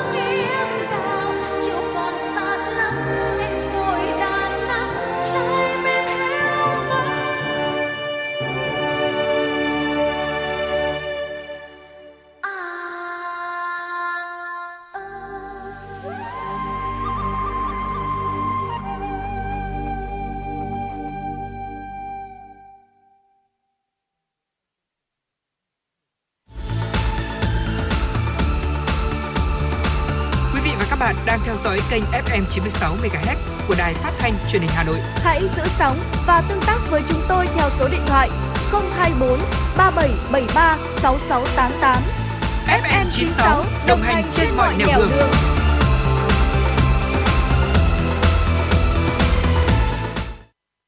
Quý thính giả đã quay trở lại với chuyển động Hà Nội trưa và ngay bây giờ là những tin tức thời sự đáng quan tâm. Thưa quý vị, Phó Thủ tướng Lê Minh Khái vừa ký quyết định của Thủ tướng Chính phủ bổ sung điều chỉnh giao kế hoạch đầu tư công trung hạn vốn ngân sách trung ương giai đoạn 2021-2025 cho các bộ, cơ quan trung ương và địa phương đợt 3. Cụ thể, quyết định điều chỉnh giảm kế hoạch đầu tư công trung hạn vốn ngân sách trung ương giai đoạn 2021-2025 ngành giao thông của Bộ Giao thông Vận tải là 31.396 tỷ đồng, đồng thời điều chỉnh tăng tương ứng kế hoạch đầu tư công trung hạn vốn ngân sách trung ương giai đoạn 2021-2025 cho các địa phương gồm thành phố Hà Nội là 8.400 tỷ đồng, Hưng Yên là 3.740 tỷ đồng, Bắc Ninh là 2.110 tỷ đồng, thành phố Hồ Chí Minh là 10.627 tỷ đồng, Đồng Nai là 856 tỷ đồng, Bình Dương là 4.266 tỷ đồng và Long An là 1.397 tỷ đồng. Thưa quý vị, chiều hôm qua, Bộ Nông nghiệp và Phát triển nông thôn tổ chức họp báo thường kỳ thông tin về tình hình sản xuất nông nghiệp 8 tháng năm 2022. Để đảm bảo mục tiêu tăng trưởng của ngành nông nghiệp năm 2022 đạt từ 2,8 đến 3%, tổng kim ngạch xuất khẩu nông sản đạt 55 tỷ đô la Mỹ. Thứ trưởng Bộ Nông nghiệp và Phát triển nông thôn Phùng Đức Tiến yêu cầu từ nay đến cuối năm, các địa phương tiếp tục theo dõi tình hình thời tiết khí tượng, thủy văn để chỉ đạo thời vụ, cơ cấu cây trồng phù hợp, đồng thời tháo gỡ khó khăn thúc đẩy phát triển chăn nuôi, hỗ trợ tiêu thụ sản phẩm, đảm bảo nguồn cung thực phẩm cho thị trường. Cùng với đó, ngành tích cực triển khai chủ động có hiệu quả các hiệp định thương mại tự do song phương và đa phương, chuẩn bị tốt hồ sơ kỹ thuật, tích cực đàm phán để mở cửa thị trường cho nông sản xuất khẩu chính ngạch tại những thị trường lớn và tiềm năng, giải quyết vấn đề rào cản kỹ thuật phát sinh, tạo điều kiện thuận lợi cho xuất khẩu. Thông tin từ Thương vụ Việt Nam tại Nhật Bản cho biết lần đầu tiên gạo ST25 của Việt Nam được đưa vào thực đơn của Văn phòng Nội các Nhật Bản. Cụ thể, ngày 2 tháng 9, món cơm chiên sử dụng nguyên liệu là gạo ST25 đến từ Việt Nam đã trở thành bữa trưa đặc biệt tại Văn phòng Nội các Nhật Bản. Đại diện công ty trách nhiệm hữu hạn Spice House, đơn vị phân phối gạo ST25 ở Nhật Bản cho biết, gạo ST25 đã từng đạt danh hiệu gạo ngon nhất thế giới vào năm 2019 và được nhiều người tin dùng vì vậy, Spice House đã phối hợp với ngân hàng Kiraboshi và công ty Suntomi International, công ty nhập khẩu để đưa gạo ST25 của Việt Nam tới người tiêu dùng Nhật Bản. Theo Thương vụ Việt Nam tại Nhật Bản, để đưa được gạo ST25 vào thị trường Nhật Bản, doanh nghiệp Việt Nam phải vượt qua hơn 600 tiêu chuẩn kỹ thuật khắc khe cùng với yêu cầu rất cao của người tiêu dùng Nhật Bản. Vì vậy, đây là một thành công rất lớn của người sản xuất cũng như các nhà thương mại khi đưa được gạo ST25 vào thị trường Nhật Bản khảo sát biểu lãi suất tháng 9 năm 2022 niêm yết trên trang web của các ngân hàng, lãi suất tiền gửi tiết kiệm bằng Việt Nam đồng trên cả kênh gửi trực tuyến và gửi tại quầy đều đang có xu hướng tăng so với hồi đầu năm trước. Đáng chú ý, lãi suất huy động cao nhất hiện thuộc về ngân hàng thương mại cổ phần An Bình AP Bank với 8,8% trên một năm kỳ hạn 13 tháng, tăng 0,5% so với biểu lãi suất niêm yết trước đó. Đây cũng là mức lãi suất tham chiếu cho những khoản vay tại AP Bank Ngoài tăng lãi thì nhiều ngân hàng khuyến khích người dân gửi tiền qua hàng loạt những chương trình khuyến mãi quà tặng, trúng thưởng và công tiền. Cùng với đó, nếu khách hàng chọn những gói tài khoản đặc biệt kèm điều kiện về số tiền, thời gian gửi không được phép rút ra trước hạn, còn được ngân hàng áp dụng mức lãi cao hơn, có thể lên tới 7,75% cho kỳ hạn 12 tháng. Thưa quý vị, giới chuyên gia cho rằng động thái tăng lãi suất huy động của nhiều ngân hàng thương mại trong thời gian qua có thể nhằm đáp ứng hệ số an toàn vốn để tránh việc mất cân đối tỷ lệ huy động vốn ngắn hạn cho vay chung và dài hạn. Đồng thời, tăng lãi suất huy động vốn còn để là kích thích người dân gửi tiền vào ngân hàng khi tốc độ huy động vốn từ đầu năm đến nay thấp hơn nhiều so với tốc độ tăng trưởng tín dụng. Một lãnh đạo ngân hàng thương mại cho biết, việc tăng lãi suất huy động còn nhằm mục đích chuẩn bị nguồn vốn cho vay dịp cuối năm nay khi được ngân hàng nhà nước phân bổ thêm hạn mức tăng trưởng tín dụng các chuyên gia phân tích của công ty cổ phần chứng khoán SSI dự báo lãi suất huy động có thể tăng thêm 7 50 đến 70 điểm cơ bản nếu hạn mức tín dụng được nới. Như vậy, lãi suất huy động trong cả năm 2022 có thể tăng từ 1 đến 1,5%. Dạ vâng ạ, vừa rồi là một số những thông tin thực sự đáng quan tâm. Sẽ còn rất nhiều những tin tức cũng như là phần tọa đàm ở hấp dẫn ở phía sau của chương trình. Còn bây giờ thì uh, âm nhạc đã vang lên, xin mời quý vị thính giả chúng ta cùng thư giãn với một giai điệu âm nhạc trước khi đến với phần tiếp theo của chương trình. Mỗi lúc sớm mai em hay thường pha tách trà và nghe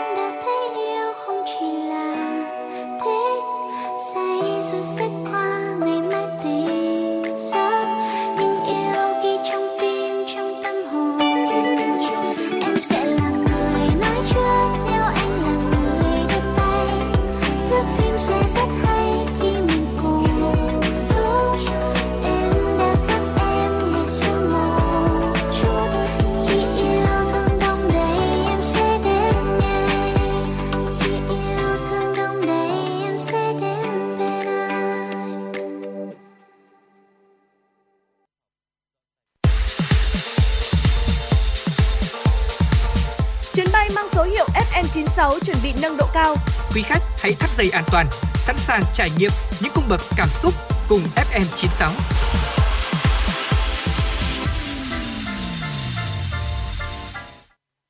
Quý vị và các bạn đang quay trở lại với chuyển động Hà Nội trưa và hãy tiếp nối chương trình với những thông tin thời sự đáng chú ý.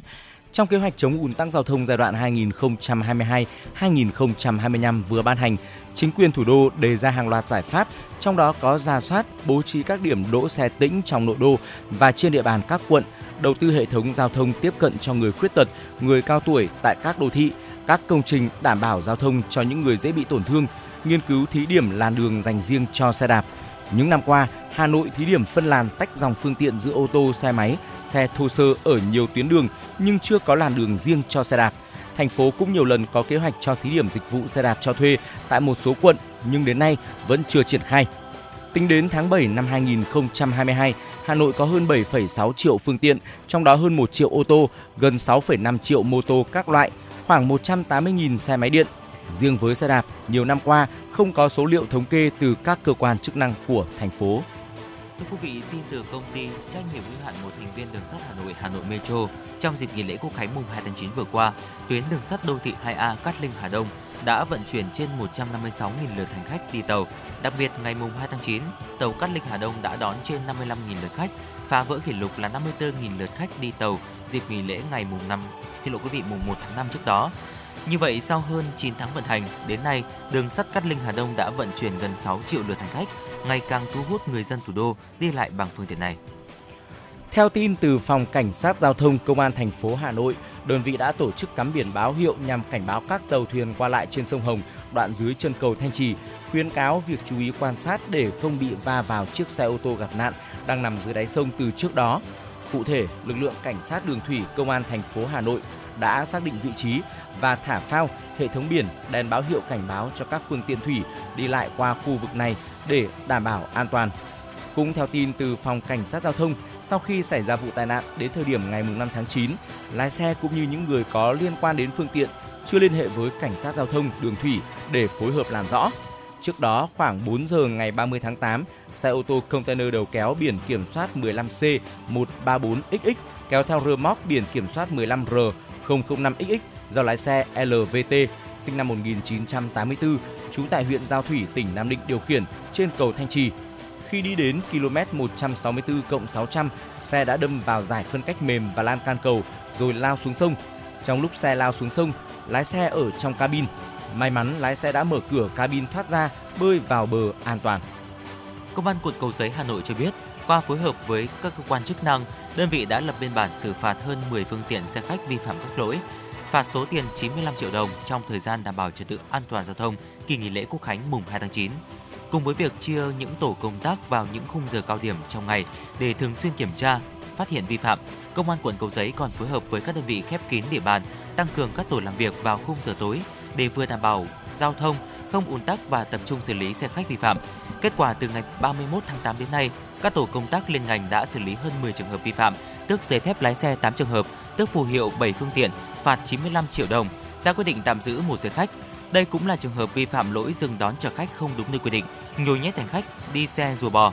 Trong đợt cao điểm xử lý xe quá khổ, quá tải, cơi nới thành thùng, Công an quận Cầu Giấy cũng đã xử phạt 49 trường hợp, ra quyết định tạm giữ 6 phương tiện, tước giấy phép lái xe 20 trường hợp, tước phù hiệu tem kiểm định 13 trường hợp và cắt thành thùng 7 phương tiện vi phạm, phạt số tiền 370 triệu đồng.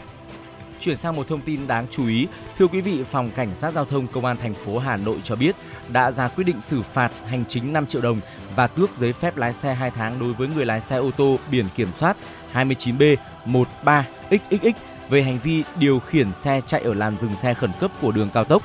Trước đó, trang Facebook Công an thành phố Hà Nội nhận được clip phản ánh về việc xe ô tô biển kiểm soát nói trên đi vào đường khẩn cấp trên đường vành đai 3 hướng từ đô thị Kim Văn Kim Lũ vào trung tâm thành phố. Ngay sau khi nhận được thông tin, đội cảnh sát giao thông số 14 đã mời người lái xe vi phạm đến trụ sở để làm rõ vụ việc. Tại cơ quan công an, tài xế đã thừa nhận hành vi vi phạm như clip phản ánh. Phòng Cảnh sát Giao thông đã lập biên bản vi phạm hành chính và ra quyết định xử phạt đối với tài xế về hành vi điều khiển xe chạy ở làn dừng xe khẩn cấp của đường cao tốc. Thưa quý vị, Cục An toàn thực phẩm Bộ Y tế vừa có văn bản gửi Sở Y tế các tỉnh thành phố trực thuộc trung ương về tăng cường đảm bảo an toàn thực phẩm Tết Trung thu năm 2022.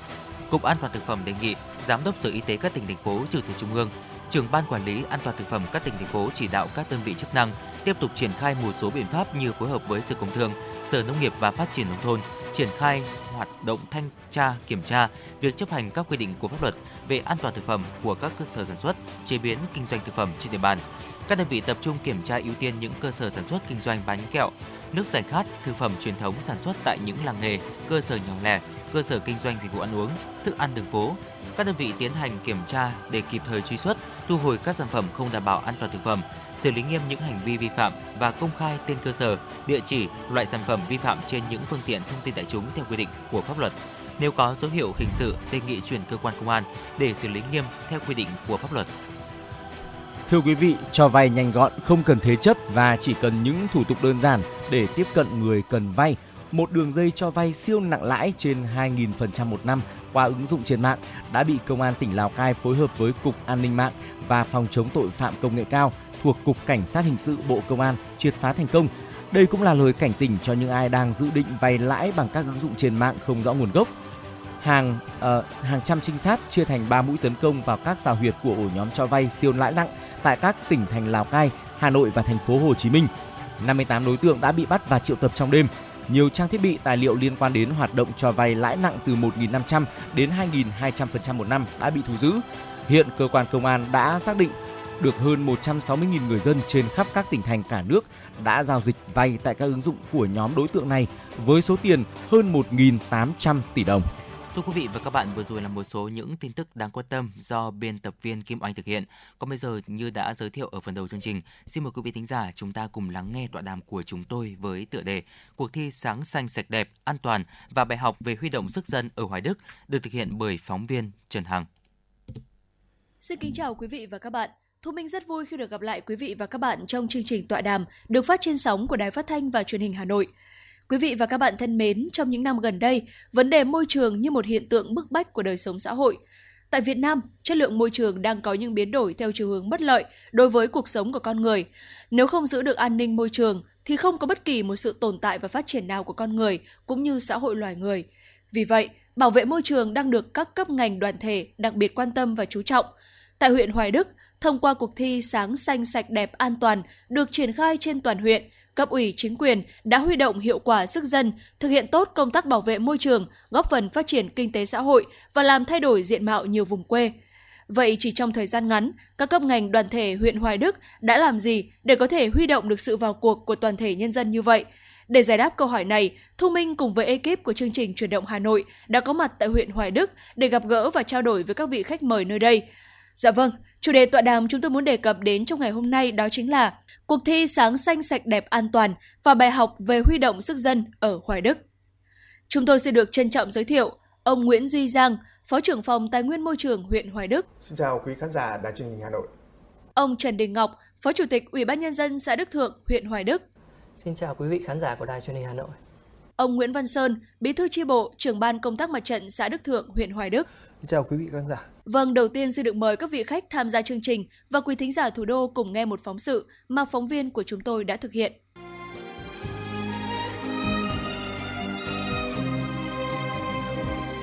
quê hương vang mãi muôn khúc ca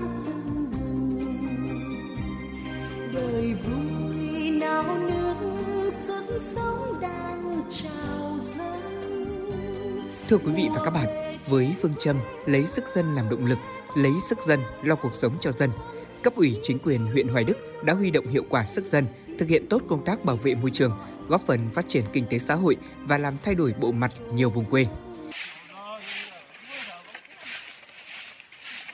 Sáng sớm tinh mơ, chẳng ai bảo ai, các hộ dân của thôn Nhuệ, xã Đức Thượng lại đều đặn tiếng chổi làm sạch ngõ xóm. Ai nấy đều phấn khởi vì từ khi cùng các cấp chính quyền tham gia cuộc thi sáng, xanh sạch đẹp, an toàn do huyện phát động trước cổng nhà mình, trong xóm nhà mình, đâu đâu cũng trở nên sạch đẹp như thế. Ông Đàm Quang Bính, trưởng thôn Nhuệ, xã Đức Thượng không giấu nổi niềm vui của mình. thì dưới sự chỉ đạo của cấp ủy chi bộ đảng thôn chính quyền chúng tôi đã à, phát động cái phong trào toàn dân là hưởng ứng bởi vì đây là cuộc vận động này là nó đẹp cho xã hội nói chung nhưng mà thiết thực đối với từng người dân và hộ dân trong dân làng nói riêng. Thế thì đầu tiên là trước đây nó quen cái cái việc là nó có thể nói gọi là vô tổ chức chẳng hạn. Nhưng mà đến sau khi được tuyên truyền được vận động thì bà con đã giác ngộ dần và hưởng ứng rất nhiệt tình từ trên xuống dưới từng ngõ từng làng là làm rất là là tốt. Nhờ có sự nhiệt tình, năng động của trưởng thôn Đàm Quang Bính cùng với sự chung tay góp sức của người dân, đến nay từ một địa bàn được đánh giá là khó khăn nhất thì sau 6 tháng phát động, thôn Nhuệ đã chung sức giành giải nhất với đầy đủ các tiêu chí sáng, xanh, sạch đẹp và an toàn. Khuôn viên chung, nhà văn hóa trở nên xanh sạch đẹp, cạnh đó là những đoạn đường nở hoa, vẽ tranh bích họa tạo nên hình ảnh làng quê nông thôn đầy sống động. Ông Nguyễn Văn Hoàng, người dân thôn Nhuệ rất phấn khởi vì cảnh quan môi trường xanh sạch đẹp, nếp sống văn hóa của người dân được nâng lên.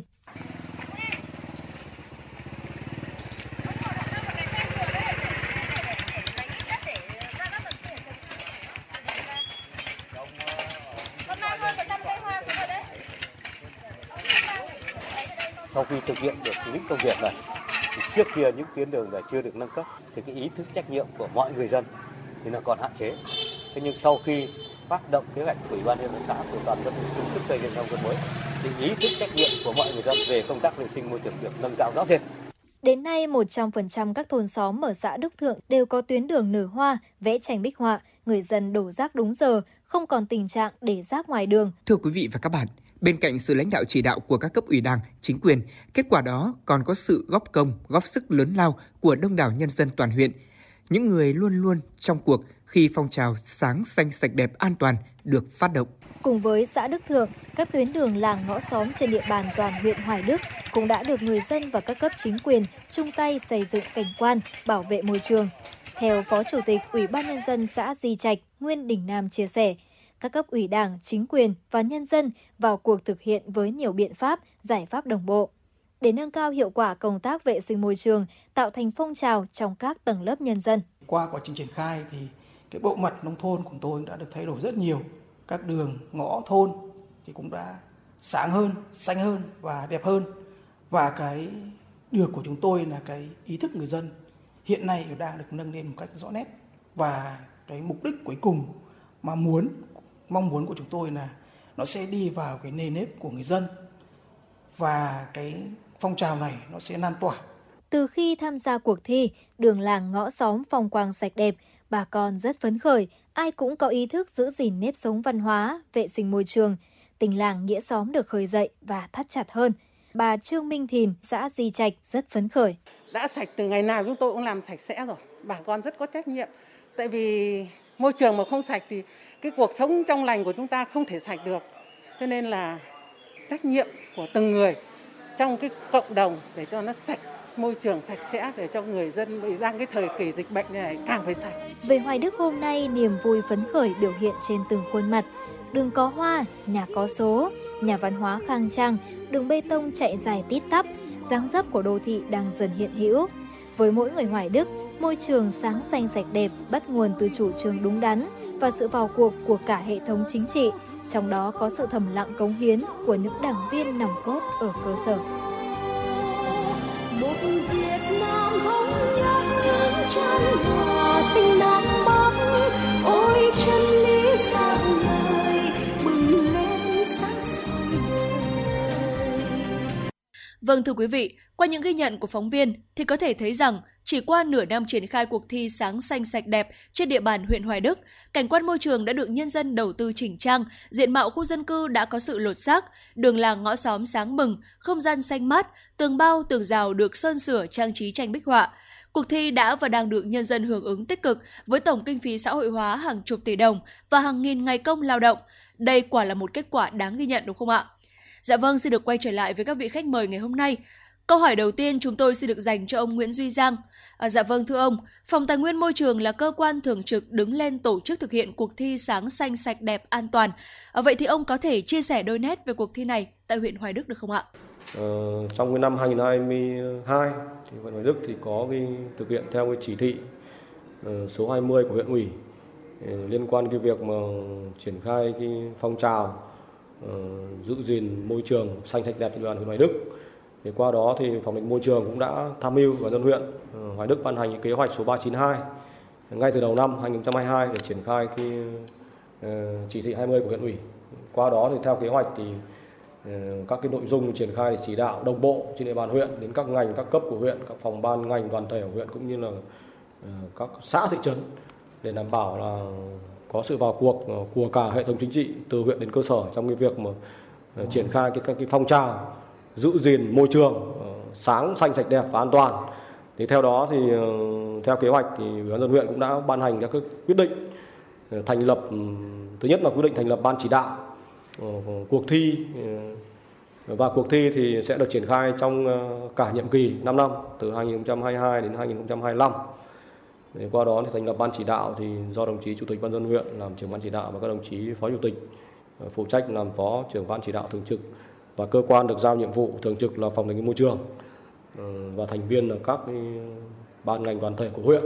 Từ ban chỉ đạo thì ban chỉ đạo sẽ thực hiện theo cái nhiệm vụ, theo sự phân công. Ban chỉ đạo thành lập ra ừ, các cái đoàn ừ, ra thành lập ra bốn đoàn kiểm tra bốn đoàn kiểm tra của huyện để kiểm tra cuộc thi giữ gìn thôn, tổ dân phố sáng xanh sạch đẹp trên địa bàn huyện bởi vì triển khai chấm điểm các tháng thì theo quy và ban hành cái quy chế của cuộc thi, quy chế chấm điểm, các cái tiêu chí để chấm điểm.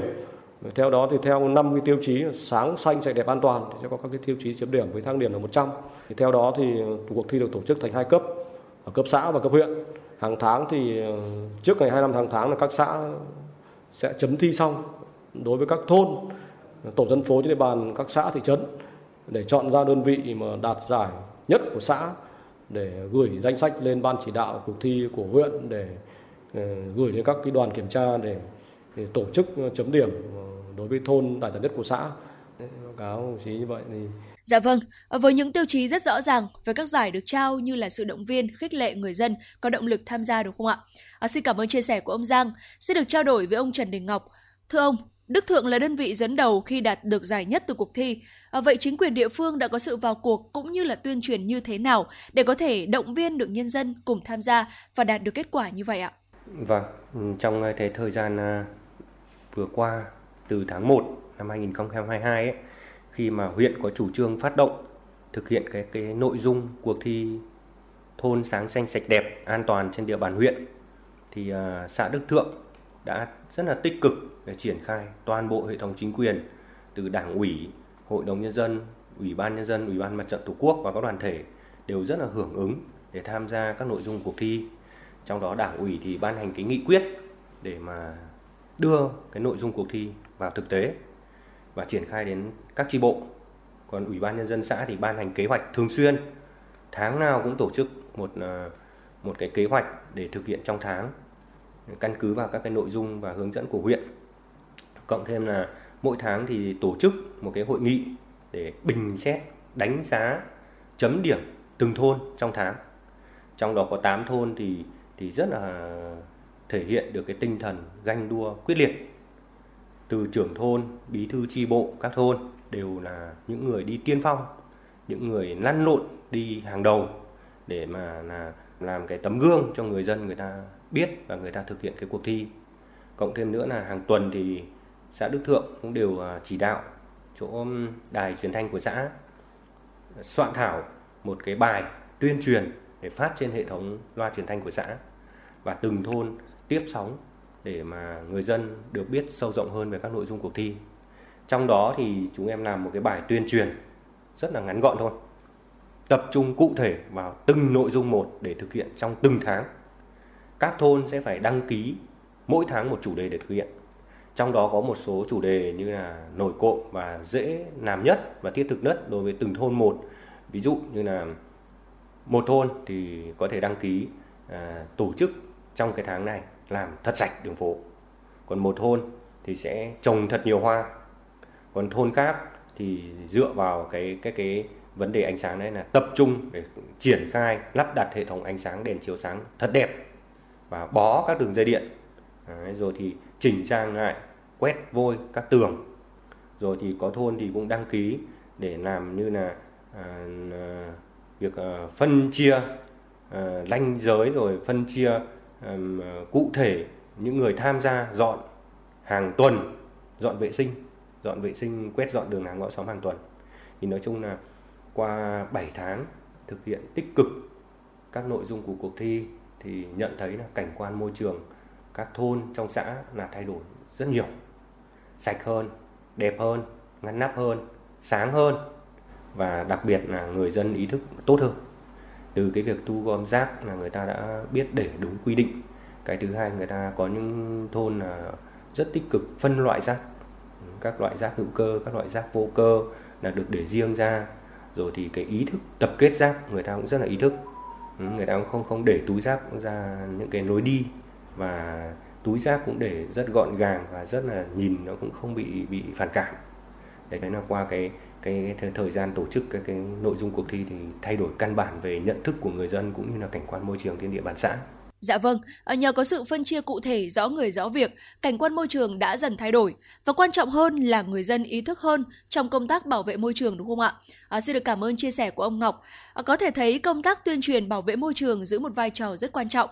À, vậy thưa ông Nguyễn Văn Sơn, với vai trò là bí thư tri bộ, trưởng ban công tác mặt trận, trong thời gian qua thì ông đã cùng hệ thống chính trị ở khu dân cư đẩy mạnh công tác tuyên truyền vận động để người dân có thể cùng tham gia cuộc thi hướng tới mục đích bảo vệ môi trường ra sao ạ? Vâng, xin báo cáo thì ờ, đối với chúng tôi thì ngay từ tháng 1 năm 2021 thì cũng đã nhận được cái ờ, công văn hướng dẫn và cái sự chỉ đạo của Đảng ủy, Ủy ban nhân dân xã Đức Thượng về cái việc là hưởng ứng cái cuộc thi sáng xanh sạch đẹp an toàn do Ủy ban nhân dân huyện Hoài Đức phát động.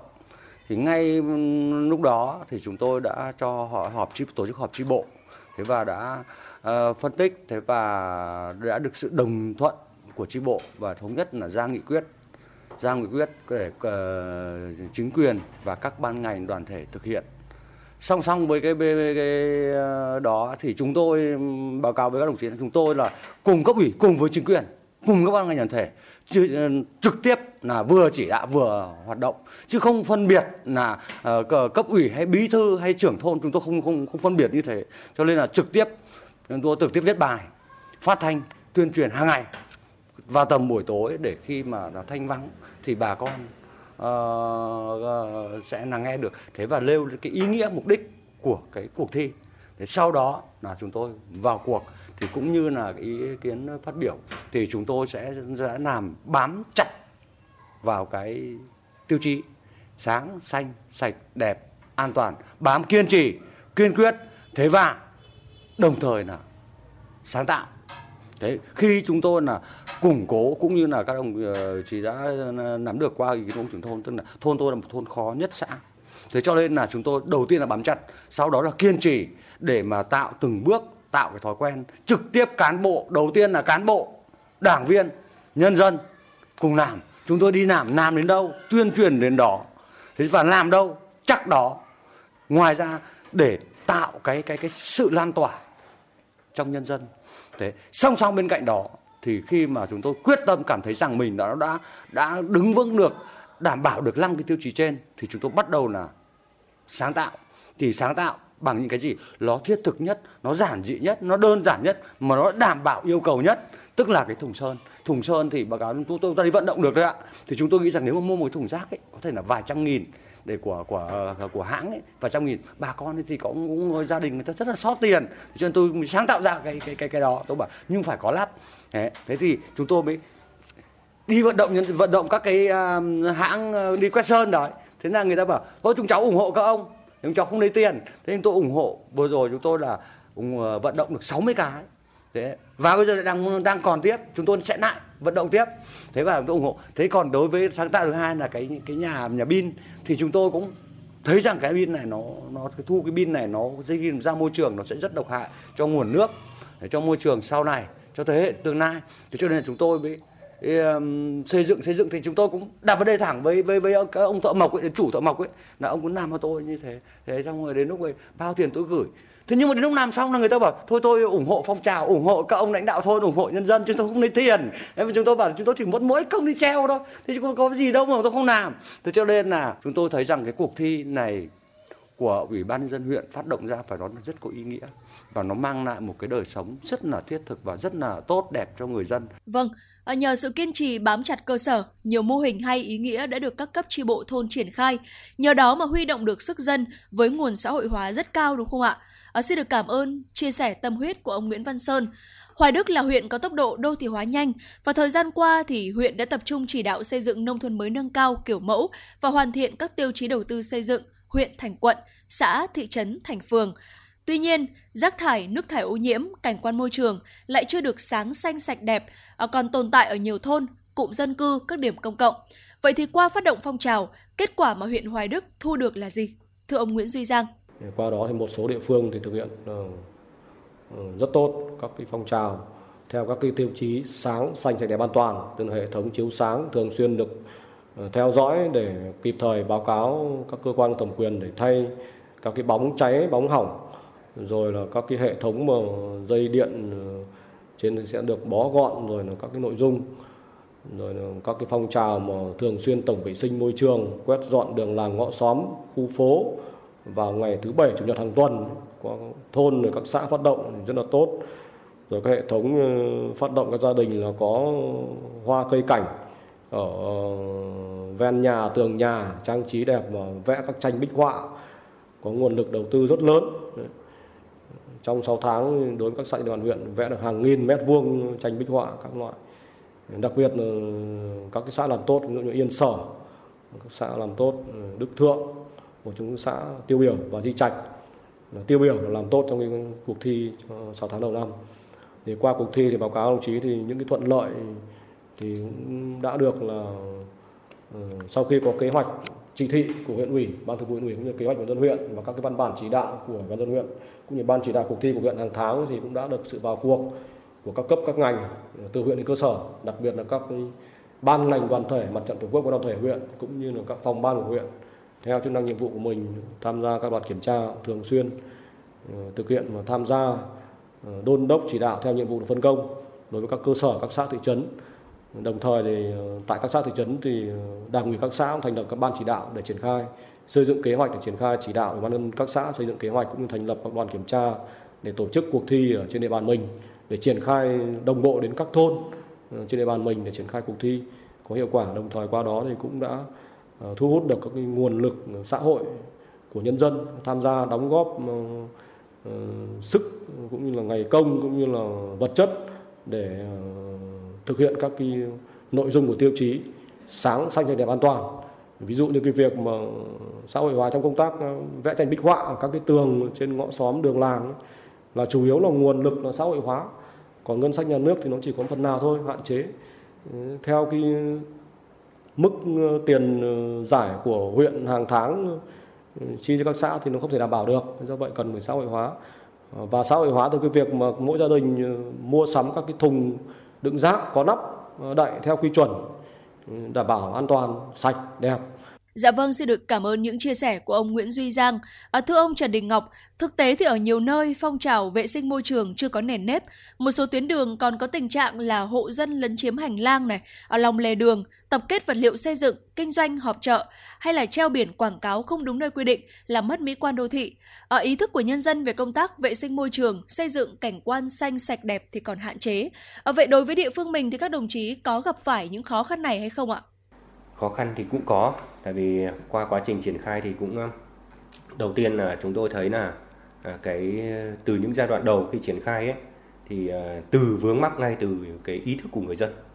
Người ta, người dân chưa được tuyên truyền cụ thể về các nội dung cuộc thi, nên người dân là lúc những những cái tháng đầu tiên là người dân chưa hình dung ra được hết cái nội dung mà mình cần phải tham gia. Người ta nghĩ rằng là cái việc này là việc của chính quyền, việc của thôn. Còn người dân là là là, là chỉ là à, ví dụ thôn bảo tôi làm cái gì tôi làm cái đấy. Chứ tôi không chủ động tham gia tích cực. Nhưng mà qua cái quá trình tuyên truyền hàng tuần thì người dân hiểu được là chính người dân mới là cái nội dung cái lòng cốt để mà tham gia. Mỗi người dân mỗi gia đình đều sạch thì cả thôn xóm mới được sạch. Cái khó khăn nữa là khi chúng tôi uh, triển khai thì uh, cái vấn đề kinh phí ấy, thì vấn đề kinh phí thì huyện cũng có bổ sung kinh phí hàng tháng tuy nhiên cái số kinh phí này thì nó cũng chưa thể đáp ứng được hết cái cái nhu cầu mà chúng tôi muốn muốn chi chi để mà làm sạch làm đẹp trong cái thời gian ngắn nhất. Cho nên là chúng tôi vẫn phải cố gắng là để xã hội hóa một phần. Đấy, tự người dân người ta cũng ờ, đóng góp và ủng hộ cái kinh phí để tham gia cái các cái nội dung của cuộc thi. Cái ờ, khó khăn nữa là là là cái ờ, nhân lực. Bởi vì cái khi mà tham gia các cái cuộc thi này thì Ờ, ở lãnh đạo thôn là rất là hạn chế về về nhân lực. Lãnh đạo thôn đấy thì chủ yếu là có đồng chí bí thư với đồng chí chủ ờ, ờ, đồng chí bí thư tri bộ với đồng chí trưởng thôn là hai người tích cực nhất phải lăn lộn nhất. Khi mà chúng tôi đã triển khai được vài tháng thì chúng tôi tiếp tục kêu gọi thêm toàn thể những cái ừ, nòng cốt trong các cái, cái hội hội ở thôn tri hội nông dân tri hội người cao tuổi tri hội cựu chiến binh rồi tri hội đoàn thanh niên tri hội phụ nữ tích cực tham gia kể cả ban công tác mặt trận để tích cực tham gia để để cùng với trưởng thôn và bí thư à, vận động người dân tuyên truyền người dân để thực hiện tốt các nội dung cuộc thi. Việc người dân nghĩ rằng việc này là của chính quyền của địa phương cùng với thiếu nguồn nhân lực là những khó khăn không chỉ ở Đức Thượng mà ở tất cả các địa phương. À, tuy nhiên bằng sự kiên trì, các cấp ủy đảng, chính quyền, đặc biệt là những cán bộ địa phương đã luôn đẩy mạnh việc tuyên truyền, qua đó mà khó khăn được khắc phục và cuộc thi đã thực sự lan tỏa đúng không ạ? À, cảm ơn chia sẻ của ông Trần Đình Ngọc. sẽ được tiếp tục trao đổi với ông Nguyễn Văn Sơn, bí thư tri bộ thôn Nhuệ. À, thưa ông, là cán bộ trực tiếp làm việc với người dân, sống chung với người dân, thì ông đánh giá như thế nào về tính lan tỏa của cuộc thi tại thôn Nhuệ, nơi ông sinh sống? Chúng tôi thấy rằng cái cuộc thi này của Ủy ban nhân dân huyện phát động ra phải nói là rất có ý nghĩa và nó mang lại một cái đời sống rất là thiết thực và rất là tốt đẹp cho người dân. Thì cho nên là là nhân dân chúng tôi là khi mà được uh, tuyên truyền thì nhân dân rất là hưởng ứng bởi vì nó nó sát sườn hàng ngày mà đời sống thì ngày càng cao, kinh tế phát triển văn hóa phát triển thì đồng nghĩa với việc là cái nhu cầu của cuộc sống đòi hỏi rất là cao. Cho nên là cái tổ tình nguyện tôi tiến tới tôi mở rộng thêm cái tổ tình nguyện này là cả phụ nữ. Đấy. Các uh, tầng lớp nhân dân trong chúng tôi sẽ thành lập một cái tổ tình nguyện ạ và sẽ làm những cái việc đó và sẽ phân công có tổ trưởng tổ phó và sẽ cái tổ này người ta sẽ lên kế hoạch là tháng này thì sẽ làm những việc gì việc gì cho dân cho làng. Tháng sau làm những việc gì cho dân cho làng. Là tiến tới chúng tôi sẽ phân công như thế. Và chúng tôi hiện nay đã có hạt nhân rồi. Chúng tôi chỉ có thiếu mỗi cái là chưa thành lập tổ chính thức thôi. Chứ còn những cái lực lượng thì nó sẵn rồi. Đấy, người ta đi làm sẵn rồi.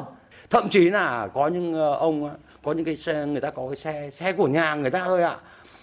Cần bất kỳ cái chở cái gì hay làm cái gì sẽ chở cây hay là chở uh, bất kể cái gì của dân của làng. Đấy, ngoài cái nhiệm vụ cơ quan trọng ra là gọi cái là người ta đến ngay người ta giúp cho anh em uh, lãnh đạo thôn ngay. Dạ vâng, xin được cảm ơn ông Nguyễn Văn Sơn. À, vâng thưa quý vị và các bạn, chính quyền quyết liệt, người dân chung sức đồng lòng, diện mạo một vùng nông thôn Hoài Đức đã thay đổi. À, vậy để có được kết quả như ngày hôm nay thì các cấp lãnh đạo chính quyền đã thực hiện công tác tuyên truyền như thế nào đến với người dân? Xin được nghe chia sẻ của ông Trần Đình Ngọc. Cái tuyên truyền đấy thì chúng tôi đẩy mạnh chính là trên hệ thống loa truyền thanh của xã và của các thôn. Thì để đẩy mạnh các cái tiêu chí về môi trường là cái rất là quan quan trọng quan trọng hàng đầu trong nội dung, thực hiện các nội dung của cuộc thi. Thì đầu tiên là chúng tôi tuyên truyền tích cực trên hệ thống truyền thanh. Cái thứ hai nữa là ờ, đồng chí trưởng thôn, đồng chí bí thư cũng ờ, tích cực tổ chức các hội nghị ở tại à, nhà văn hóa các thôn. Khi mà các hội nghị quân dân chính này, hội nghị họp tri bộ thôn này, rồi thì hội nghị lấy ý kiến về thôn, về các khu dân cư hoặc hội nghị triển khai tuyên truyền các nội dung của các đoàn thể thì chúng tôi đều lồng ghép cái nội dung việc thực hiện à, nề nếp sinh hoạt và thực hiện vệ sinh môi trường ở thôn vào trong các hội nghị đấy dẫn đến là người dân trong cái địa bàn các thôn là nắm được chi tiết cụ thể và biết được rất nhiều thông tin để thực hiện tốt các nội dung cuộc thi. Dạ vâng, là những người ờ, trực tiếp thực hiện công tác với địa phương. À, thưa ông Nguyễn Văn Sơn, tri bộ thôn đã có những bí quyết gì ạ? Để mà có một kết quả thành công như ngày hôm nay thì báo cáo chúng tôi phải thường xuyên bám chắc. Tại sao thế? Hàng tháng tôi ra nghị quyết của tri bộ và họp tri bộ xong cái thì quân dân chính họp triển khai nội dung công việc. Trong tháng này phải làm gì? Ngày nào làm cái gì? Làm bao nhiêu lần? Là chúng tôi đã có kế hoạch sẵn hàng tháng. Chi tiết cụ thể và trực tiếp trưởng thôn, bí thư, cấp ủy, cán bộ, các ban ngành đoàn thể và những người dân, người ta tình nguyện là sẽ đi làm cùng với tôi. Thậm chí kể cả đảng viên, đảng có những đảng viên 70 tuổi, nghỉ hưu rồi, cũng đi làm cùng với chúng tôi. Thấy chúng tôi, bí thư cũng như thế, trưởng thôn cũng như thế, nhân dân cũng như thế. Thế cho nên là người ta rất hưởng ứng. Thế rồi là những cái gia đình mà ở nhà nào, đoạn nào ấy, thì người ta thấy ngại thì người ta tự người ta quét. Người ta thấy ngại để làm thấy như nào đấy mà tôi tôi quyển là tuần quyển tôi tôi quét.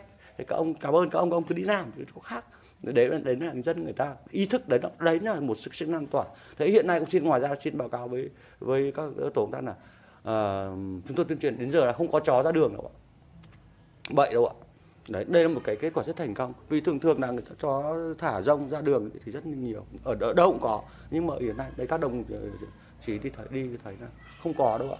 Thế cho nên là đây là một chúng tôi thấy rằng là rất là cảm ơn nhân dân cho nên đây là một thành tích là thành tích của dân và bất kỳ chúng tôi kết luận rằng bất kỳ một phong trào nào nếu không có người dân tham gia không bao giờ thành công cho dù cán bộ có mạnh đến đâu cũng không thành công được Vâng, à, bất cứ một phong trào nào nếu như không có người dân tham gia thì sẽ không thể thành công đúng không ạ? À, vâng, xin được cảm ơn chia sẻ của ông Nguyễn Văn Sơn. À, qua trao đổi có thể thấy là công tác bảo vệ môi trường rất quan trọng nhằm bảo vệ thiên nhiên, cuộc sống của con người. Việc phát động cuộc thi sáng xanh sạch đẹp an toàn với mục đích là huy động sức dân tham gia cùng với phong trào đã bước đầu có được những kết quả khả quan. Tuy nhiên thì để duy trì và tiếp tục phong trào thì thời gian tới chính quyền huyện Hoài Đức đã có những biện pháp và kế hoạch như thế nào? Thưa ông Nguyễn Duy Giang. Tức là cái cuộc thi này thì được triển khai theo kế hoạch thì đã được triển khai từ nay đến 2025. Các cái nội dung, cái giải pháp để duy trì cuộc thi làm sao đảm bảo Ừ, lúc nào cũng được sự vào cuộc, quan tâm vào cuộc của các cấp các ngành của huyện đến cơ sở và nhân dân ấy, thì trước hết là thứ nhất là cần có sự quan tâm đầu tư về mặt nguồn lực của cấp huyện cũng như là cấp xã ờ, cũng như là nguồn lực của xã hội. Tức là tập trung sự đầu tư nguồn lực nguồn lực ở đây là nguồn lực về con người nguồn lực về cơ sở vật chất nguồn lực để tổ chức và đặc biệt là phải nâng cao hơn nữa cái vai trò tuyên truyền. Tuyên truyền đây là tuyên truyền cả về chính sách pháp luật cũng như là chủ trương của đảng có liên quan do vậy là kết hợp với các nhiều nội dung thì để đảm bảo việc này cái giải pháp nó phải mang tính đồng bộ, không riêng gì lĩnh vực về môi trường mà liên quan đến các cái ngành có liên quan tham mưu giúp việc cho ủy ban dân huyện cũng như là các cơ quan, ủy ban các xã thị trấn cũng phải vào cuộc và có sự lãnh đạo chỉ đạo đồng bộ của à, cả hệ thống chính trị, từ cấp ủy đến các đoàn thể có liên quan để triển khai cái việc này. Giải pháp nữa là cũng ừ, cần phải tăng cường công tác ừ, thanh tra kiểm tra đối với cái việc mà các cái cơ sở sản xuất trong khu dân cư ấy, mà có thể gây ô nhiễm môi trường ờ, gây ô nhiễm môi trường ảnh hưởng cái phong trào ảnh hưởng đến cái cuộc thi ờ, giữ gìn thôn tổ dân phố sáng xanh sạch em an toàn tại cơ sở trên địa bàn huyện Vâng, ở qua chia sẻ của các vị khách mời trong chương trình ngày hôm nay thì chúng ta có thể thấy được tầm quan trọng của môi trường đối với cuộc sống của chúng ta. Với những kết quả đạt được tuy mới ở bước đầu, thế nhưng mà có ý nghĩa thiết thực, có sự lan tỏa trong phong trào thi đua gìn giữ thôn, tổ dân phố sáng xanh sạch đẹp an toàn, tạo được sự hưởng ứng của đông đảo các tầng lớp nhân dân tham gia. Và bài học huy động sức dân để chăm lo cho dân đã và đang được Hoài Đức áp dụng và thành công ở một cuộc thi. Cảm ơn quý vị và các bạn đã đồng hành với chúng tôi trong chương trình ngày hôm nay. Hẹn gặp lại quý vị trong các chương trình sau. Dạ vâng ạ, một lần nữa xin được cảm ơn phóng viên Trần Hằng và những vị khách mời trong tọa đàm vừa rồi. Và đến đây thì thời lượng của chuyển động Hà Nội trưa hôm nay cũng đã hết. Cảm ơn quý vị và các bạn đã đồng hành cùng chúng tôi trong 120 phút. Quý vị và các bạn đừng quên tương tác với chúng tôi thông qua số điện thoại quen thuộc 024 3773 6688 và fanpage FM 96 Thời sự Hà Nội thưa quý vị. Thưa quý vị, ekip thực hiện chương trình chỉ đạo nội dung Nguyễn Kim Khiêm, chỉ đạo sản xuất Nguyễn Tiến Dũng, tổ chức sản xuất Lê Xuân Luyến, MC Trọng Khương, Quang Minh, thư ký Mai Liên, kỹ thuật viên Bảo Tuấn phối hợp thực hiện. Đến đây chúng tôi xin nói lời chào tạm biệt và hẹn gặp lại.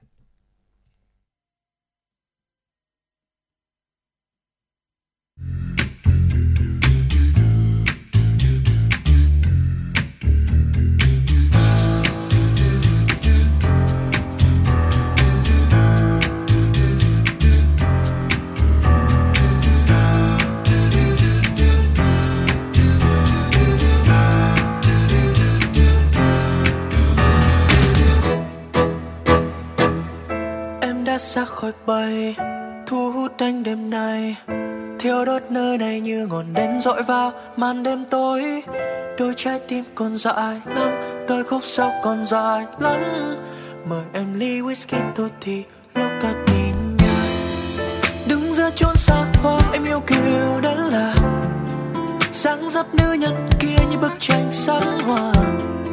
Sau mấy cách xa nhau, anh thu lại phút một vào em đêm nay trò chơi mà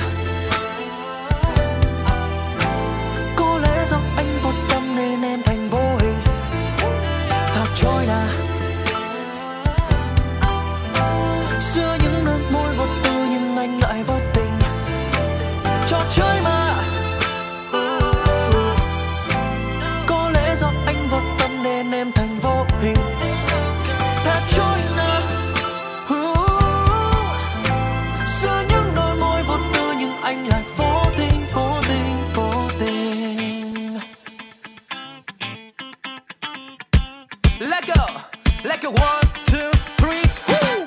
hai tay lăn la đệm đàn dọc xương hai bên vai em run lên đây. Không gian trong đêm là lướt đêm mê trôi theo mê say đưa lòng ngắn ngây. Chẳng nghĩ đến ưu phiền rồi chìm đắm trong cuồng điên. Rồi thì ngày sau có nhớ đến nhau không lời yeah. có lẽ anh không như người khác đâu. Hai tay dang rộng ba bốn thước. Anh đâu đâu cần phải biết chưa